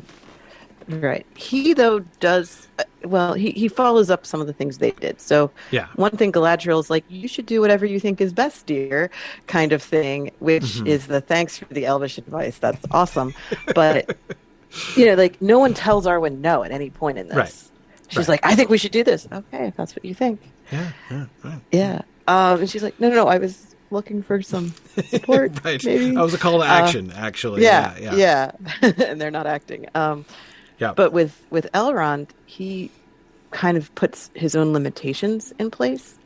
Because first he's just saying like, oh, you know, Rivendell is a haven, and this is here for people. And if you're troubled right now, I'm glad you're here in our little haven, and you can, Yeah. you know, work through this. And she's like, but no, really, when it gets dangerous, we're still leaving, right? Like this haven's not actually going to be any good when Sauron attacks it. So step B is what? Right. And that's when Elrond tells her that he's not going anywhere Mm-hmm. because he has a task in Middle Earth, and he promised his brother that he'd watch after his descendants. And I mean, She's I like, think we isn't made that up. a, is, isn't Oh, that a really a frankly open-ended promise? like right, it's one that goes on for open-ended literally promise? ever, and Right. makes Elrond responsible for Gondor, Arnor, and like every human that's now right. Remotely Right. of Numenorean descent somehow. Yes. So, you know, he can take it as loosely or strictly as he'd like, but until he considers his job done, he's bound here. Yeah. Um, because, you know, when you make a promise, it's a pretty serious thing in Middle Earth. right. Right. So he's, turns out. yeah, which is what ties into this episode, because obviously Finrod is bound by his promise as well. Yeah. Right. Um, so that's that's where that is going. Is we put a restriction on Elrond that we'll have to um, make him decide that once Aragorn's king of Gondor, he's he's done. Well, I was going to say that's that's the the one challenge that is created by this promise that we've given Elrond is that we need Yeah. to have a an expiration date on it somehow, um, so that people Mm-hmm. don't think that Elrond is, uh, you know, um, Reneging, breaking yeah. his vow. Yeah, yeah. At the end when he leaves. yeah. So yeah, so we'll have to be careful of, of how we word it, I suppose. But uh, yeah. the general idea being that if uh, Arwen's queen of Gondor, Gondor, then she can look after the descendants, Right. or like and the- her the- descendants can look after them. Yeah, Right. like Tur- he, turns out- he, Yeah. yeah, yeah. Turns so out the that's what intermarriage it is gonna means to be that. right. Exactly. It, it turns out that's what it means to be the even star. Actually, right. Um, Right. And that in in you know in uh, in you know granting the permission to wed, right? In in joining their lines together, that turns out to be the ultimate fulfillment of the promise. Yeah. Well, right. So that that's when he's going to say, "I'm done." Yeah, Right. Also, with the destruction of Sauron, like that too. supernatural level evil is kind of like Right. Right. Yep.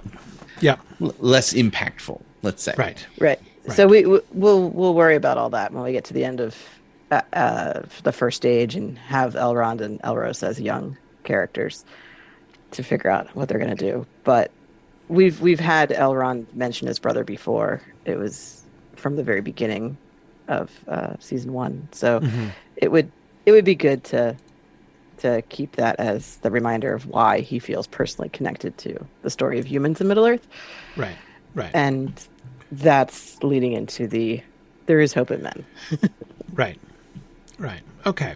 So that then leads to uh, episode was episode six, right? Episode six, which is um, we it ends with the the capture of Beren and Finrod, right? Um, by Sauron, and the imprisonment. Does Luthien leave at the end of this episode, or is it the next episode she leaves? She leaves at the end she of was this at the, at the end of this episode, right? Right. Okay. Um, and so this is with Elladan and Elrohir here. So we're talking about the rise of Sauron again, this time with her brothers, right? Mm-hmm. Um, Yes. Now she's a little dissatisfied with her brother's attitude, right? she considers them short-sighted because like Right. her her argument to this point has been why does no one want to do anything you know Right. she's talking to Celeborn and Galadriel and Elrond who are like wait and see wait and see so Right. And here talks- these guys are doing things all the time. Right. sure so they're 100% behind the let's go kill some orcs if there's more orcs we'll kill more of them Right. um But And- she's basically like, but you're not going to kill every one of them. Surely. You're you're you're you're missing the big picture here. This is this is yeah. Right. So so her frustration ends up going in both directions. The the the people who are just we're going to fight on the ground day to day, like you don't have a long-term plan or goal, so that's not going to be effective. The people who are like wait and see, she's like, "Well, you're going to wait and see too long and things are going to go bad on you. You should probably do something about this." So, yeah, we're just ramping up her frustration level Right. in this episode. Yeah. Okay. So then we're juxtaposing the meeting of, Ar- of Aragorn and Arwen finally with the rescue of Beren from Tol Sirion and the overthrow of Sauron, which Yes. is fun. yeah, Yes. I like that a lot. Um, it was a better place for that. it was a better place for that. Yeah, I didn't really realize uh, when I was reading through this, the um, just reading through the frame uh, document. I didn't, I didn't, I didn't make the connection in my head as to which episode that was. But that's really kind of fun. Um, So this is an example of the of the structure of the story arc of the frame being impacted by the structure of the story arc of the main story. So there really was no other place to put this because this is that this is that same moment in both stories. Yeah. Right. Um, the big climactic speaking. turning point moment. Yeah, Right, right. Yeah. And so the the the question then becomes how do you make that work? Like Right. how do you make these two wildly different events yeah, feel like like we're telling a coherent story? Hmm. Hmm. Yep. Um, yeah. Well, I like that juxtaposition, even if we don't do much to draw direct connections between the two of them. That sense of um, the the the the sense of destiny connecting the two of them is very strong just by juxtaposing in that place. Not to mention the fact, of course, that it does a marvelous job of very implicitly spelling out the theme of the frame. Um, you know, like um, we've she's all worried about the rise of Sauron. We show Sauron overthrown, right? Um, and at the moment we see Sauron overthrown by Luthien, she meets Estel, right? It's that's beautiful. that's really that's really that's really fun. Um, yeah. Okay. No. So that's uh, that's that's very cool. Then we bring in the romance ish, the romance angle, right? Gilraen trying to get him together with a nice Dunedain girl, and um, that's juxtaposed with the. Well, this isn't the this isn't the relationship drama episode. This is the Celegorm and Curufin Leap of Beren uh, um, episode. Okay, Right. So at this point, it's not Celegorm trying to be a alternative suitor, really. Like Right. obviously Luthien's over him. Uh, Yeah. was never into him. was never into him in the first place. Yeah, yeah, but uh, the tension between Beren and Luthien now is that they've both had external sources. Yeah. tell them you're an idiot for trying to pursue this relationship, Right. and it's their first time back together since the quest started. So they do have some question marks there, and that yeah. relates a little bit to what Gilraen is doing of the. So I just noticed you grew up, and now that you know who you are, it's okay that Right. you um, Right. Yeah. go meet some girls. Human Right. ones. Exactly. Exactly. No, that makes sense. Um, uh, the next episode, then the relationship uh, drama episode, the them trying to figure out who they are and what they're doing together Mm-hmm. episode, is the one where Elrond does his non-Thingol impression, right, where he lays Right. the. Uh, and so again, You, sh- that's you should go be king of Gondor. yes, yeah, that's um, the way that that resonates with Beren's sense of his destiny, right, and the significance of like the how, how he can't turn away from his death. Yet to to have Beren saying in that same episode, like I cannot turn away from my destiny, uh, and Elrond saying, "Let me talk a little bit about your destiny, right, and what you have to accomplish before this can happen." Um, that's uh, that's lovely. Uh, Yeah, because at, at this point in the Aragorn and Arwen storyline, like he's obviously super into her because Mm-hmm. Yeah. obviously, yeah, no brainer. yeah, but she's not necessarily at all into him. yes, like Yes. she's she has met him now. She knows he exists, yeah, and that's about where she is. Like, Right. oh, new person I met. yes, Like she definitely did not fall in love with him at their first encounter, and she does not even think highly of him for most of the rest of the season. right, right, So yeah. So Elrond's like, yeah, maybe don't even worry about romance with my daughter. She's not really into you. Right. But, uh, but here's here's an actual destiny. But if you were king of That's right. Gondor, then you could marry somebody. Probably not her, but somebody. right. It's it's uh, it is almost in context, like Elrond being like, "Tell you what, here's a convenient way to postpone this conversation. Like, why don't you become king first? Then we can talk about this more, right? And then we'll see Yes. what happens." Yeah. uh, Um, but my my daughter must be married to the king of Gondor by her next birthday, according to the chart from Nature, Middle Earth. Yeah. Yeah. Right. Yeah. Yeah. exactly. Okay, so then we've got so the juxtaposition because now we, we come to the one of the next big juxtapositions from the Beren and Luthien story, right? We've got the, the, the the taking of the Silmaril uh, and the invasion of Angband, um, and that's being juxtaposed with Aragorn acting as healer, right? Him bringing the Athelas back for his mom.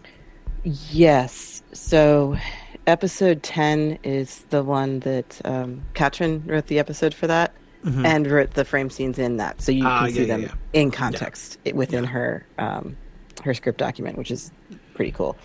Because this is the first time we're seeing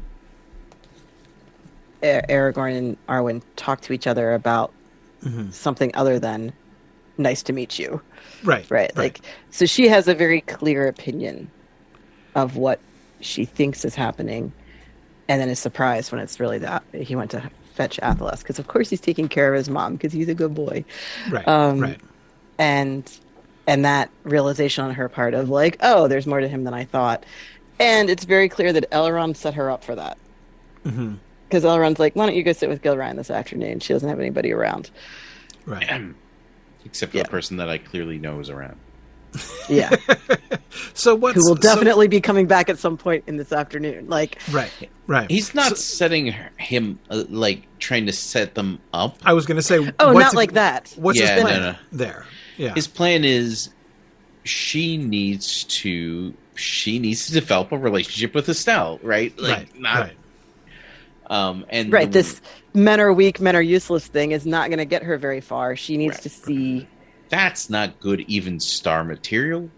Right. Right, right. Right. So, so he's trying to educate her about how there is hope in men. Okay. with the nearest available example. yes. right. I've got Right. these humans living here. Go hang out with them, would you? Exactly. I've got this little human case study going on in this cottage over This, here. uh, so. this little petri dish. Exactly. Right. Yeah. Yeah. That cottage over there is where I keep my humans. So if you go hang out with them, then you can see. Yeah. Yeah. No, that's right. that's right. It's it's like a hutch. You know. Yeah. yeah. Yes. no, they're rabbits. Well, I mean, from the elvish perspective, exactly. I mean, there's a certain parallel. Yeah. Yeah. Um. they breed Okay. a lot faster and they die a lot quicker. Yes. Yeah. Yes. Um, so, um, but I'm thinking again. Again, I'm thinking about juxtapositions here, right? So, uh, Beren fleeing Angband with the Silmaril in his hand is being juxtaposed to Aragorn returning with the Athelas, isn't it? Specifically,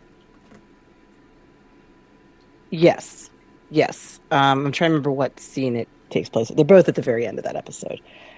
Um, I believe we do the. Well, no, I don't. I believe we do the whole frame thing after we've got yeah. the hand bitten off. Right, the, The hand is bitten off. He So I think it's before the the frame, come, and then the eagles come at the very yeah, end. I feel Yeah. like the Eagles are the very, very end. Yeah, yeah, I think so. Um, but yeah, but the the Silmaril in the hand bitten off has already happened by the time we get to back to the frame here.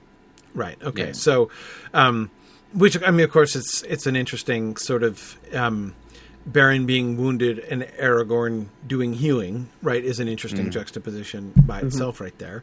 Um, but also the um, the I'm thinking in particular of the running. The like hope when, when she meets him and he's he's he's he's running with the Athelas. Um, Yeah. in the immediate context. I mean, we've already explicitly instructed, not that they would need too much instruction, but we've explicitly instructed them to think of Aragorn and Beren in parallel, right? Um, so, I think it's mostly about the the the return of hope. Um, Uh, yes, Estel is literally returning to the house, um, but also Hope is returning to some of the prisoners in Angband. Hope is returning, Yeah. like the very act that is taking place in the main story is returning hope to the the people of Beleriand. it, um, it's it, it suggests an int- no, I wouldn't push this parallel too far, but it suggests almost an interesting parallel, or at least a juxtaposition between Arwen and Diriel, actually, Yes, in that episode. Yeah, yeah, because Yeah. Duriel had to change her point of view, right. yeah. and Arwen has to change her point of view. So yeah, and Yeah, interesting. Gilraen is sick at home for this, obviously. Mm-hmm. So when Aragorn comes back and she calls out to see if it's him, she does call out Estel. Estel. Yeah, yeah, Yeah.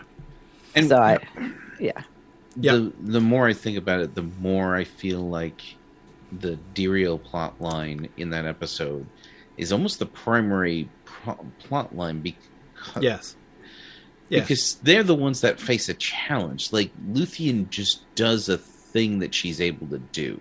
hmm hmm Like yes, she overcomes Morgoth, but she overcomes him because she's able to overcome him. Yeah, I, I, I know exactly what you're saying, but I also think it's impossible to articulate the thought that you are having and not have it sound ridiculous. Yes. Be like, so really, the overthrow of Morgoth is like nothing compared to what Diriel does, right? Like it's, Right. it's Diriel accomplishes this hard, challenging thing when all Luthien's doing is casting Morgoth from his throne, right? But No but, but I totally get it. Like I totally understand. I, I'm I'm, I'm not that's one of the disagreeing with you. Why the But yeah. descent, why the descent into hell is such a huge part of that episode is because, Yes. like, yeah, otherwise she just wins, right? Like she just wins Right. because that's she. Why Right. wouldn't she? Right.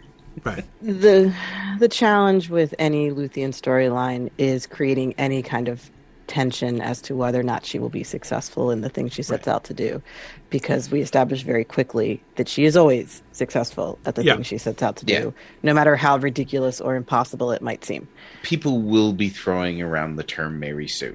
Like, well it's, yeah it's like well there's she no- is Yeah, I mean, yes, she, she's she's good at everything. She everybody loves her. You know, like yeah, um, she's not. But the which is one of the reasons why I felt like the um, the episode. I think it's episode nine. The the part where she's failing to heal Beren was so important because Right. to give her. To- Something she can't instantaneously achieve. Yeah. Yes. Right. Yes. Yeah. yeah and i think that in the finale we'll at least have to have some suspicion that even luthien can't change the laws of how the world works Yeah. Right. surprise she can but Right. Right. But well, it- but it- she there has to be- not exactly. I mean, yeah, it's, it's like something she just does. Yeah. right it has to be done on her behalf It's the Right. it's the first serious challenge that she's Right. presented with. Right. Um, Mortality itself turns out to be uh thing or yeah. slightly exactly. beyond her yeah Slightly But, beyond even her I- I- capabilities. but I think that one of the like the story does tell us that she is basically completely passed out the whole way out of Angband. Like it's not like it's not nothing what Mm-hmm. Yes. she did. Absolutely. um, Absolutely. No, and that, that that makes a lot of sense. Okay, so then Hmm. The uh, episode 11 and this is as far as we've gotten in our episode discussions right? Episode Right. 11 was the uh, uh, uh, Brethil. episode yeah the Brethil episode and ending with the wedding right? Yes. Ending with the wedding yes. Um, and Galadriel coming in and getting mad.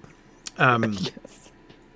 uh, and not inappropriately laying into Thingol, um, uh, giving him only a fraction of what he deserves.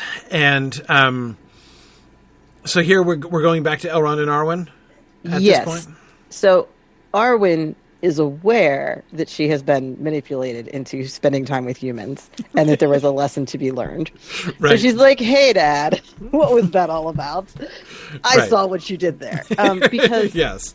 as much as elrond's being a chess master in this Yeah.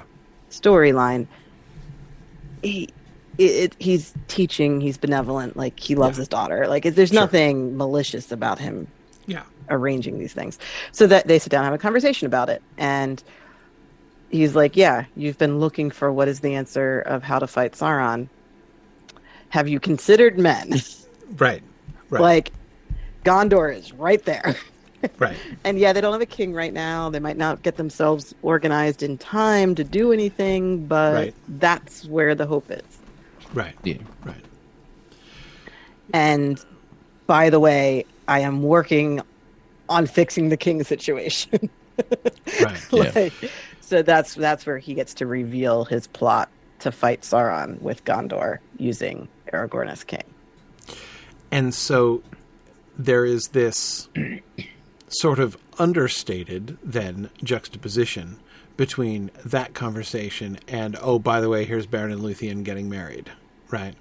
Um, when Elrond talks to his daughter about like there will be a king in Gondor someday, you know, like the you know the music for "Here Comes the Bride" with Luthien and Hint, Beren hint, hint, is playing in the background, right? Yeah, right. So we've got a that that's a very purposeful juxtaposition, but not one that needs to be spelled out.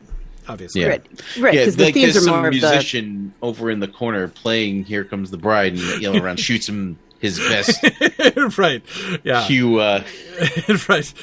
Hu- Hugo Weaving. Hugo. Weaving, Yeah, wow. Yeah. Yeah. yeah. look. Exactly. Yeah. Yeah. Yeah. Um, but the episode is Brethil. It is men. It's Yep. the story of the losses in the war. So Yeah. having Elrond talk about wars and men and kingdoms, Mhm. it, it will fit together with the other conversations in the episode. With the secondary juxtaposition being the yeah, it's the wedding. Like this is part of Arwen's destiny too. hmm But Arwen doesn't know it. Elrond doesn't really know it. I mean, he maybe suspects, and the, the audience isn't supposed He's to know it he's doing a little private hand wringing and and maybe glancing up at at uh, at Eärendil every once in a while, like, is is this what is this what's going to happen? Right. I, I'm not thrilled about is that the direction this is going? Yeah. Yeah. Yeah. Yeah. Right. Right. Okay. So then uh, the frame of episode 12 is their first date. Yes, Yes. Yeah. the mission Yeah. of mercy. Yes, Romantic outing to a plague ridden village. Yes, you know. Because, And it, because Aragorn knows how to show a girl a good time. Right? Yes. Yeah. Yeah. It's her idea, I think. It's her idea. Yeah. Yes. Yeah. So she's like, But- hey, you want to come to this village with me and help cure diseases? Right. You seem And- into that. This time, Aragorn knows who he is and why people react to him the way they do, or at least the older folks. Right. um, like essentially like it's like the worst kept secret of all time is uh his identity but At least among the Dunedain. Yeah. right yeah, Yeah, like yeah, they, yeah. they like they, They all know but the younger people haven't been told because like let's not tell people who don't already know Right. Like- right. Yep. Yep. But if they're older than keep it him, they down- know. yeah Yeah. let's keep it down to a few hundred people if we can who know this deep dark secret Well, I mean, the Dunedain as a people have been in hiding for you know Yeah. for a long time. Yeah. So this is a part of their culture. It, yeah, it, Larry on on the YouTube chat said no one is saying it, but they all know exactly. That's Yeah. like they, they, we just don't talk about it. Right. Right. Right. But the difference is they know that he knows now. Is it clear to them They know that he I knows don't that think they so. know? No. No, No. Okay. he does not. They He, he, doesn't doesn't reveal the fact that he knows. that they know Right. what he knows. Exactly. Yes, No. But you're saying no. That, that I'm saying happen. no. He does not. In fact, He does not. eh, That that is not revealed. Okay. I feel like I'm in the Who's on First. Exactly. right. Oh, I think we made Marie's picture freeze uh, by that whole did. exchange. Yeah, I Yes. think we just broke Marie's internet uh, with that. Whoop! whole There she goes. Yep, we did. Wow, uh, that was a shame. I was. I was. now we have to do the whole thing all over. Just- without- no, we should obviously not do that whole thing over again. Um, but um, um, yeah, yeah. Um, okay, yeah. No, I feel I'm in like Shakespeare's Richard II or something. But anyhow, um, or Abbott and Costello, one or the other. Um, okay, so um, so they go to the Dunedain village. Um, we see now this whole thing happening from a new perspective. We see Aragorn's perspective on this. Um, the juxtaposition. So this is a, a really interesting juxtaposition between Aragorn, um, sort of um, doing his kingly thing consciously for the first time, um, with Beren's death, basically, right? So I mean. Uh,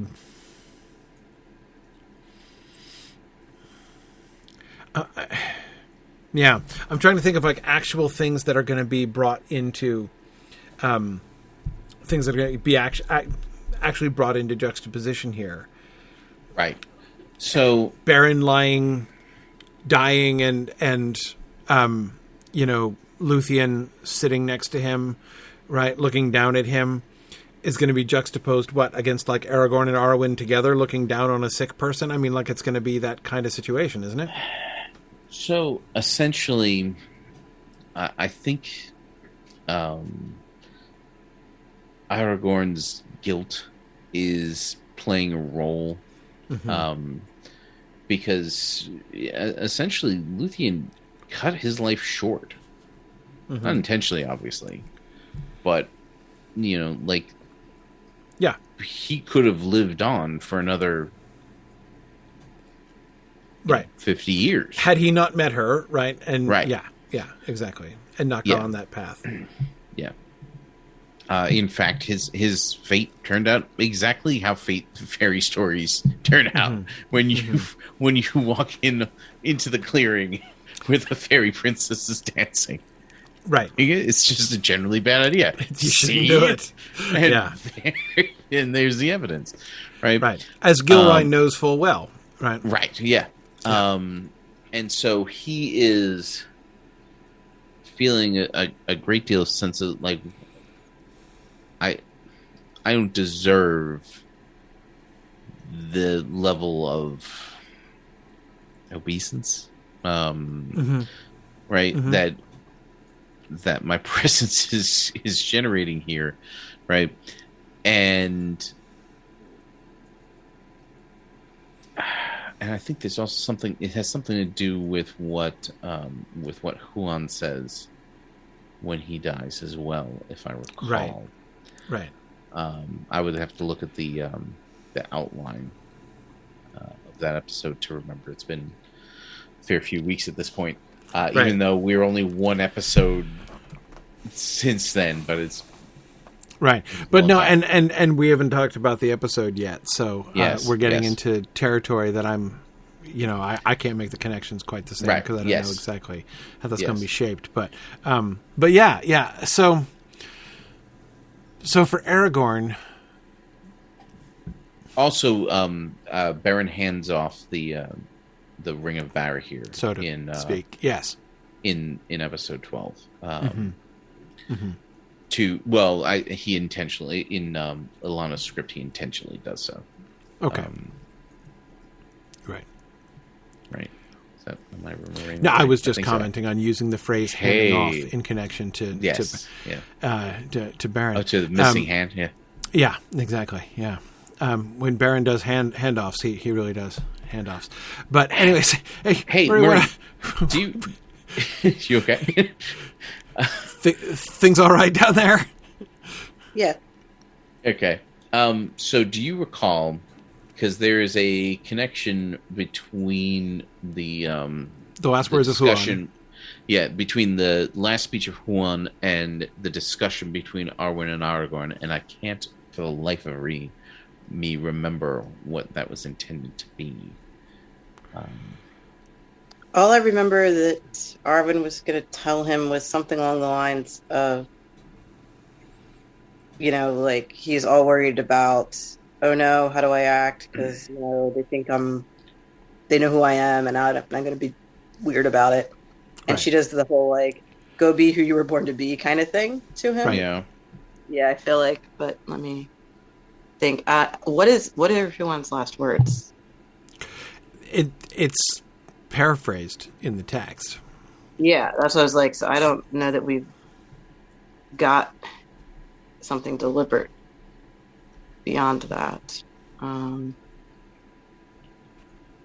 Hang on, hang on, hang on, hang on, hang on. Scrolling, scrolling, scrolling, scrolling, scrolling. so what we have Arwen tell Aragorn is y- the people are going to react regardless. Mm-hmm. But Mhm. it's up to you to earn this respect that they're offering you. So if you're sitting here going like, "Oh, I don't deserve it," like they're they're treating me like I'm someone special and I haven't done anything.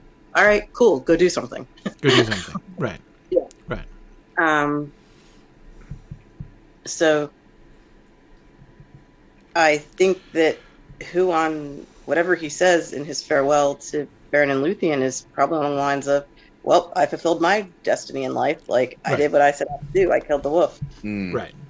Like he's doesn't he acknowledge that he was always destined to die this way? Yeah. hmm Yeah. Yes. And he I- says I- farewell. Like that's the that's you know the text Yeah. emphasizes the you know Yeah, like I lived Yeah. my life. Peace out. right. and and so that's kind of what she's trying to to do there is tell him like look there's no point in sitting here worrying about what you're Yeah. gonna do Right. Your your doom's gonna come to you one way or the other. yeah so Right. you just go out and meet it kind of thing Yeah.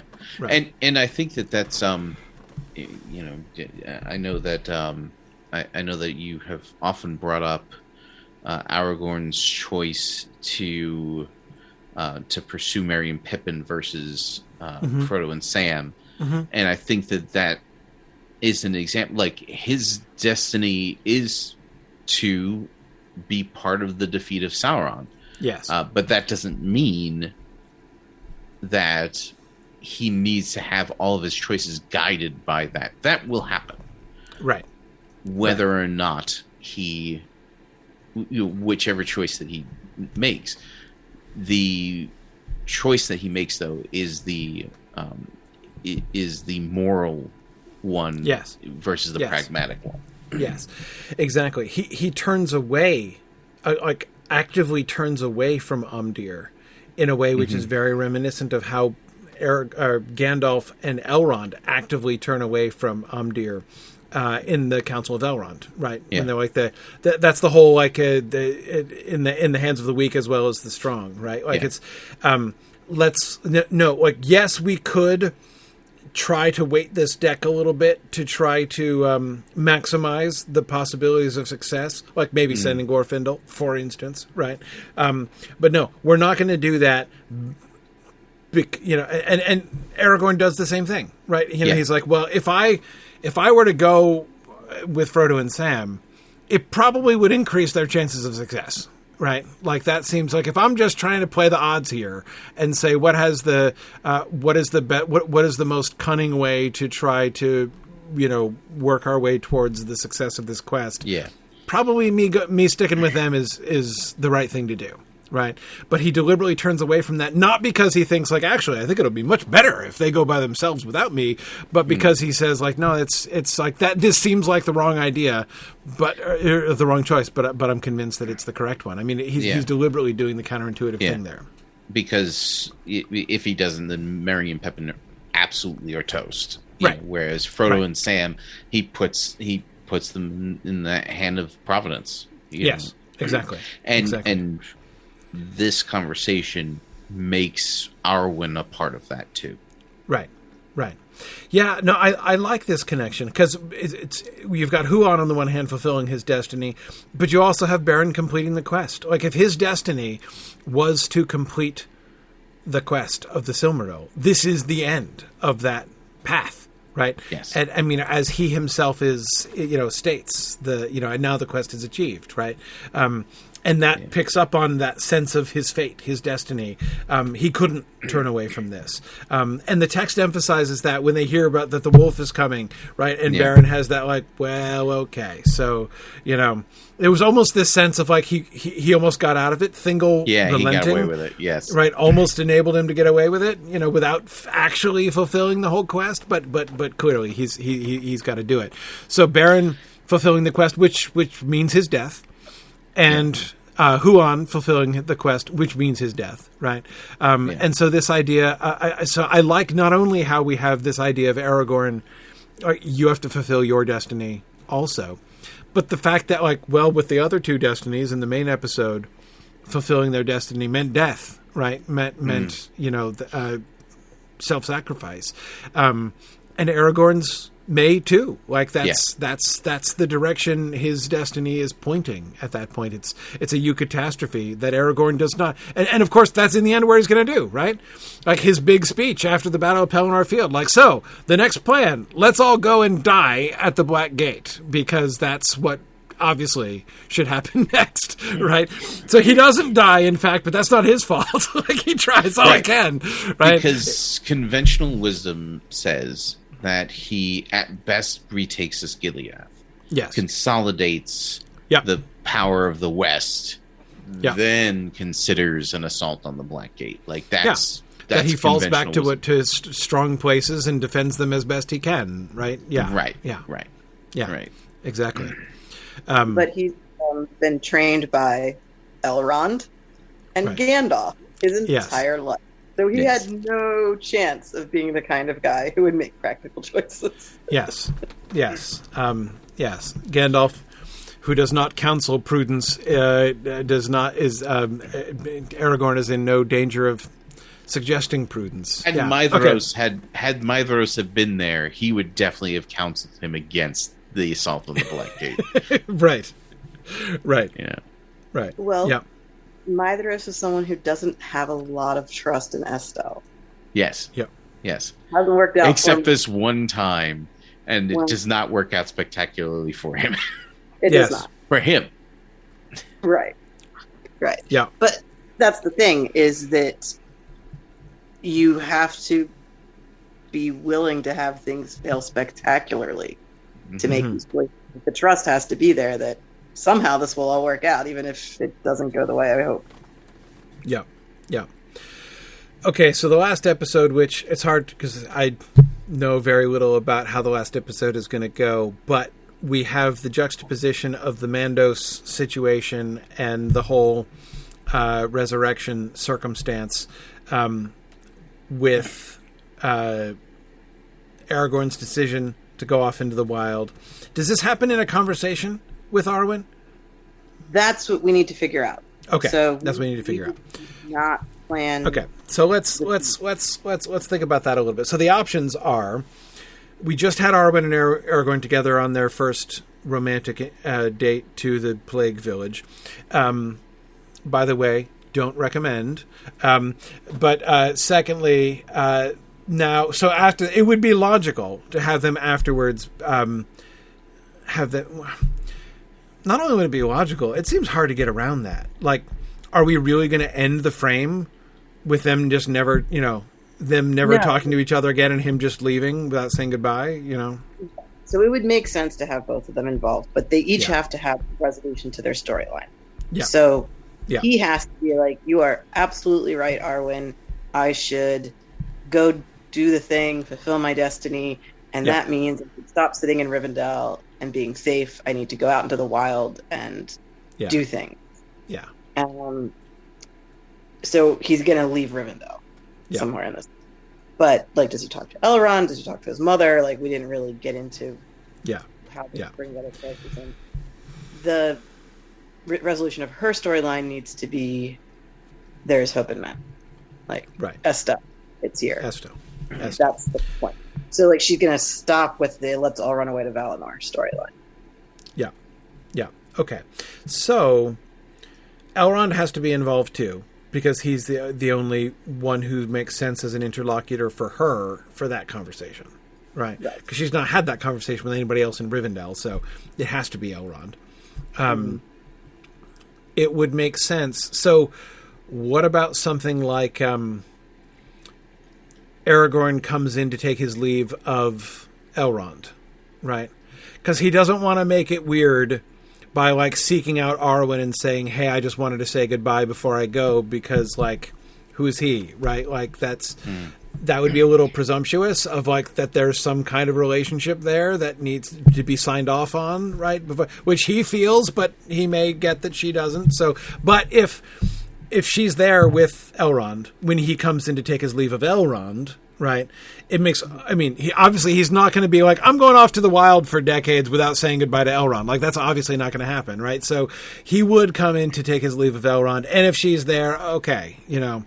Um, maybe he knew that, maybe he didn't know that, who knows? But in any case, it, it would work out. And then after he leaves, she and Elrond could then have the final exchange. Um, uh, and then you have, of course, the delightful irony that, like, uh, Estel departs, and that's when Estel, and she announces that Estel has arrived, right, in in her own heart, right, uh, in her own understanding. Um, so th- that's. Um, by the way, there's just nothing about his name about Estel that is not awesome. Like the opportunity for like whether it's like jokes or serious points, um, like they're they all just proliferate like anything. Like you can't even avoid it. Um, anyway, so just as Estel leaves the building, Estel has arrived, right? And um, so that that that situation seems fine, and it also gives him the opportunity to say goodbye to Arwen, right? Because I think one of the other th- jobs that has to be done there, um, one of the jobs that has to be done is setting up their next conversation, right? Um, they're going to be talking about um, the, the the conversation they're going to have on Cerin Amroth about the shadow and everything. Like we need to plant some seeds that are going to get payoff in that conversation, right? Um, because we don't want. It's totally fine for us not to advance their relationship any further in this first encounter, right? That's okay.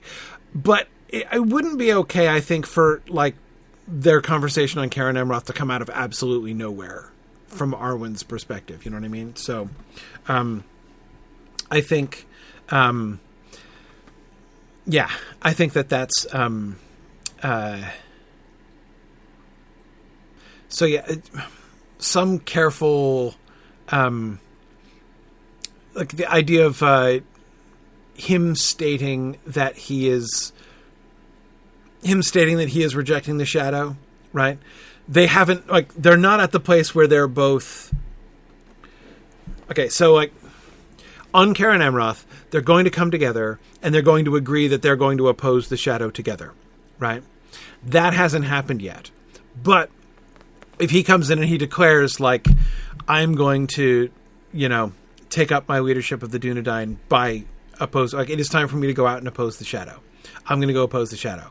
And Arwen is like, meanwhile, as I was saying, I, I, think we need to oppose the shadow, right? Like both of them are independently doing that thing, but they they're not yet doing it together, right? That that's not that's not yet. Uh, but we can see, well, sort of where this is where this is going in some sense. Um, anyway, that, that that would seem to work pretty well.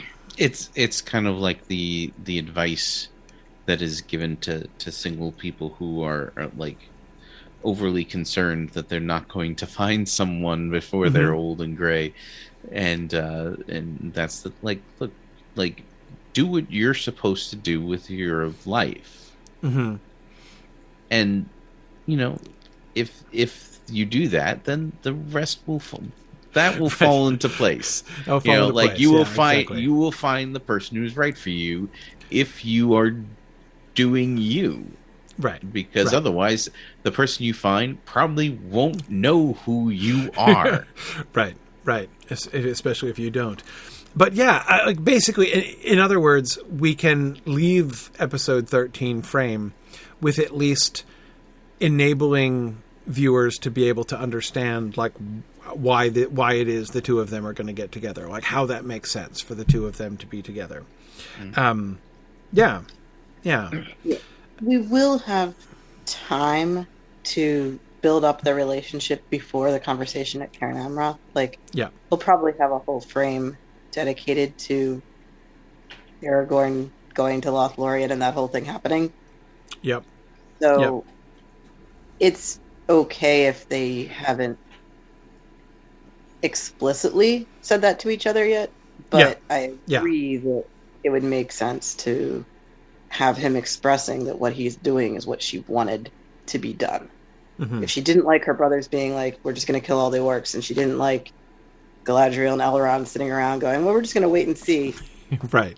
Finally, somebody who's doing the right thing. right. Right. Right. So, like, I, yeah. I do want that to come out of the conversation. Yeah. Yeah, that makes sense. Um, yeah. Um, so I'm thinking about the juxtapositions again, the last juxtapositions here. Um, we're juxtaposing their return to life um, with their Aragorn and Arwen's choices, right? Their choices about their futures, about their destinies. Um, them choosing to oppose the shadow is the thing that is uh, which they're doing not together together, but in parallel together, right? Um, and we're we're we're we're juxtaposing that with Beren and Luthien returning to life together and fulfilling their destiny in that way. Right. Well, and and uh, you know, I keep using the phrase "breaking the universe," mm-hmm. Mm-hmm. which gives Estel that like the book's not closed. Right you know, Providence is still acting and has plans for this world, mm-hmm. and mm-hmm. Aragorn is is a part of that plan, and he's he's going off to find what that part is. Right, right, right. Yeah. Okay. That's good. So that setting and conversational setup work for you guys, you think, for episode 13? Yeah. It seems logical. I mean, it's hard, like with be, being the end, and, and especially if we're we're headed off with Aragorn leaving, a leave taking of Elrond seems almost inevitable. Uh, like, I mean, it has to happen. So, Yes. um, okay, okay, cool. Um, th- what was the other one? Eight. The other one that needed work on that. Yeah. Which one? Which one? Oh, was that the meeting of Aragorn and Arwen? No. No. No, that got written. That was Right. Yeah, that's seven. Right, that's seven. Eight. Oh, it's the Celegorm and Curufin one. It's the oh, it's the nice Dunedain girl one. Okay, okay, okay. Yeah, yeah. Um,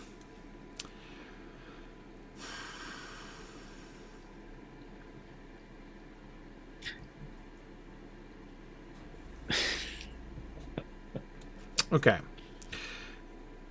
One of the things that's interesting about that is that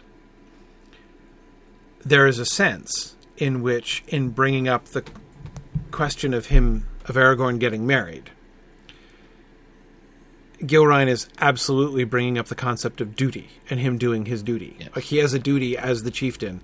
Like when you're the heir of Isildur, having kids kind of a big part of your job, right? I mean, Yes. like that's that's important. Oh, of course, yeah. or, or at least it was until Aragorn, right? If he is the one who is supposed to like if the point Bring of continuing the line was to get to him, right? Yes. Then him, in fact, having kids is kind of an afterthought. Um, uh, uh, but anyway, um, so around shooting the moon yeah, exactly. by by Exactly. by insisting that Aragorn not marry until he does the thing, right? Right. That he's been waiting all this time for one Yeah. of the, for one of these guys to be able to do. Like he is literally putting all his eggs in one That's basket. it. Yeah, the time has come. E either, either, either this Put up or succeeds or we all fall. Yeah. No, Yes. that's exactly it. That's Yeah, exactly if, it. if if this doesn't work, then none of our machinations are it's not going to matter. Yeah. right. Yeah. Yeah, Exactly. Ha- having a, a hidden baby somewhere will right. not save us. Not going to help. Nope. This is the one. This is it. Yes.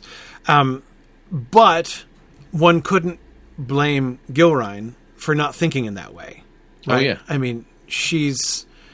Um, no one knows better than she the tenuousness, the potential tenuousness of the line of Isildur, right? Yeah. Um, and uh, uh, not even just, of course, with the whole conversation with her parents and that kind of thing, right? Um, but I mean, their conversation with each other, the four. Uh, the, the part where they let her get married young because, you know, people die.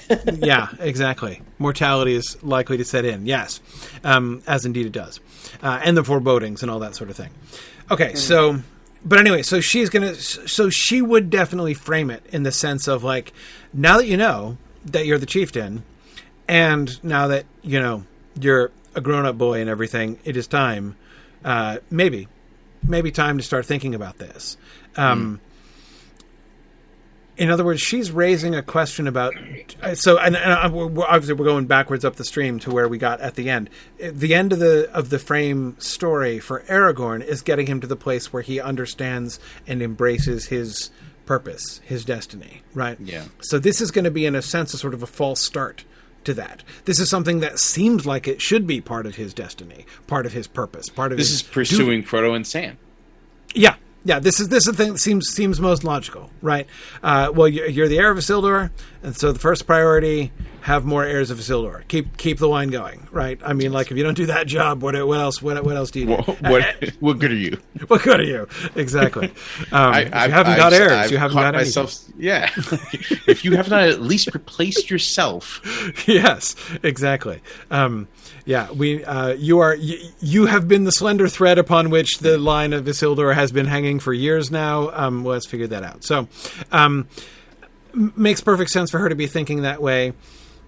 He would be resistant to it, but maybe like inarticulately resistant to it because there's no denying the sense of it, right? I mean, and Yes. even his own uh, the way in which he has been impressed by the magnitude of the situation, wearing his awkward, um, you know, millennia old artifacts as he is in that moment, right, um, is going to be bearing home to him this significance, and and that he, you know, so he, he's going to see the point, right, hmm. and yet. He's going to know, no, this is not my destiny. Settling down with Yeah. a nice Dunedain girl and carrying on the line is not actually my job.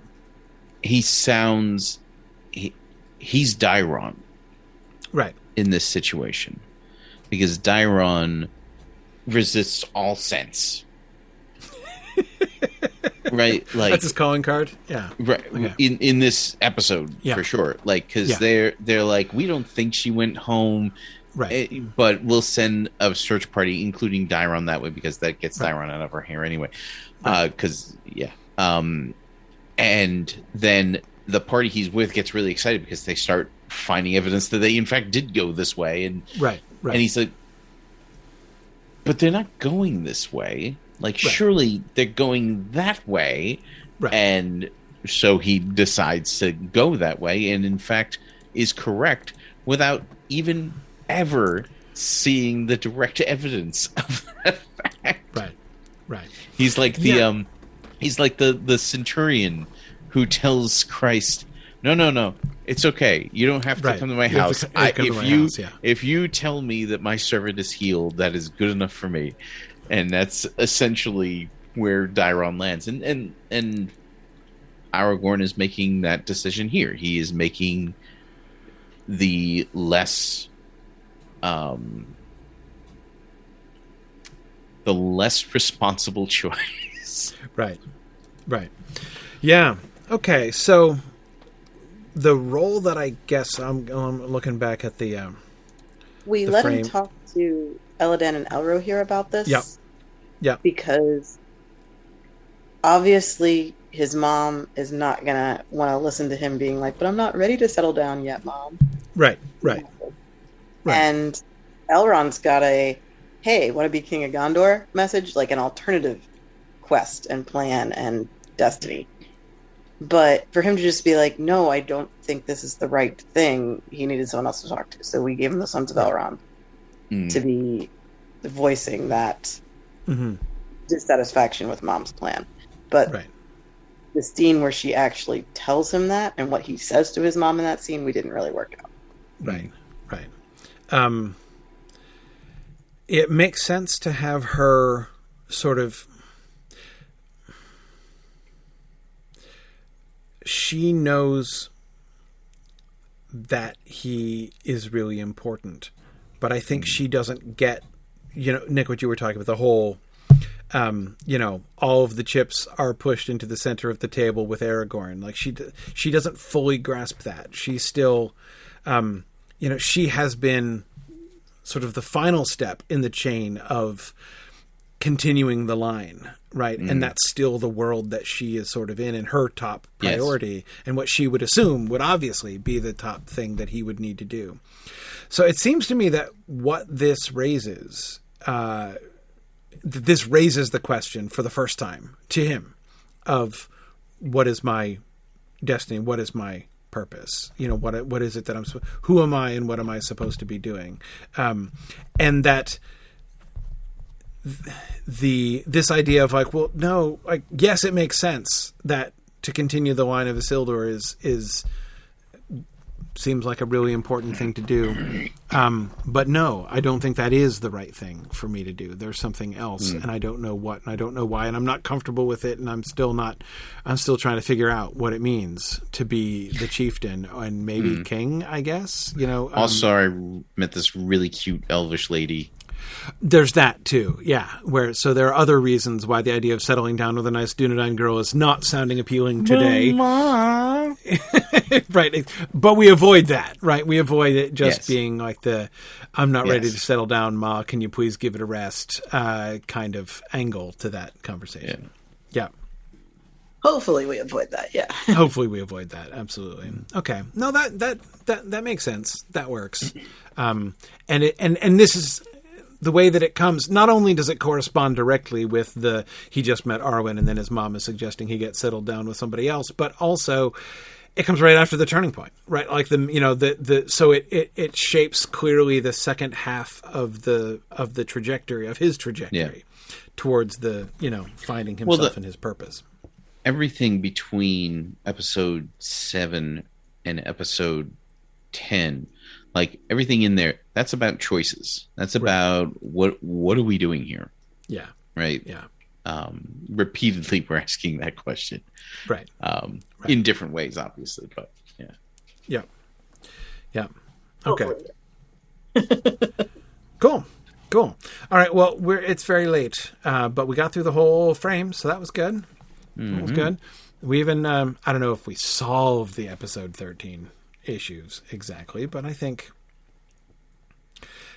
the two scenes are pretty clear, right? Scene number one is Easy. they're there. He comes in and says goodbye, and then scene sixteen is just Arwen and Elrond as they're watching him walk away out the window. Right? Mm. Mm. Yeah. Um, No problem. yeah. Easy. Okay. Awesome. Very good. Well, next up, so we're gonna we're gonna uh, be one week extra here in between. We're gonna meet again in three weeks on May eighteenth. Um, and we're going to be talking about casting. So, as I said at the beginning of the episode, uh, it is time for the the voting uh, for casting. So, if you go to the SilmFilm Project, so forums.signumuniversity.org, SilmFilm Project, go to casting season six, uh, look at the season six nominations. You can there's a, a link to a form there, a voting form uh, to vote for uh, the casting, and we will discuss the final casting choices um, on May 18th. See if I need to dust off my veto for any of the uh, choices that have been made. We'll see. Um, so that'll be May 18th. Uh, at our normal time at 10 p.m. The voting is going to close on Sunday, May 14th. So the, a few days before that, so we can have time to uh, put so that, by which I mean so that Marie can have time to put together the uh, the the the slideshow, you know, showing the choices and the uh, and the the winners of the elections there uh, for our episode that week. So uh, Sunday, May 14th. Voting will close. Our casting episode will be on May 18th at 10 p.m. And then after that, we will do episode 12 and 13 uh, between then and Mythmoot, right? That's the plan? That is the plan. Very good. Very good. We're threatening to move towards the end of season six here. The uh, the we're we're getting there. There's still still ways to go. We've got some post production uh, episodes to do after we finish episode thirteen still, but we're getting there. There should be about five left. Yeah, yeah. Five. left. So these three, and then two, two others after Mythmoot. You're thinking? Yeah, yeah. Music and art episodes after Mythmoot. Exactly. Yeah, yeah. Awesome, awesome. Well, that will be fun as always. Thanks, everybody. Thank you, two of you, for joining me as always. This was a lot of fun, and we will see everybody in three weeks. Thanks, everybody. Bye now. Oh, I will say, as always, except almost not this time, thank you for listening, and Godspeed.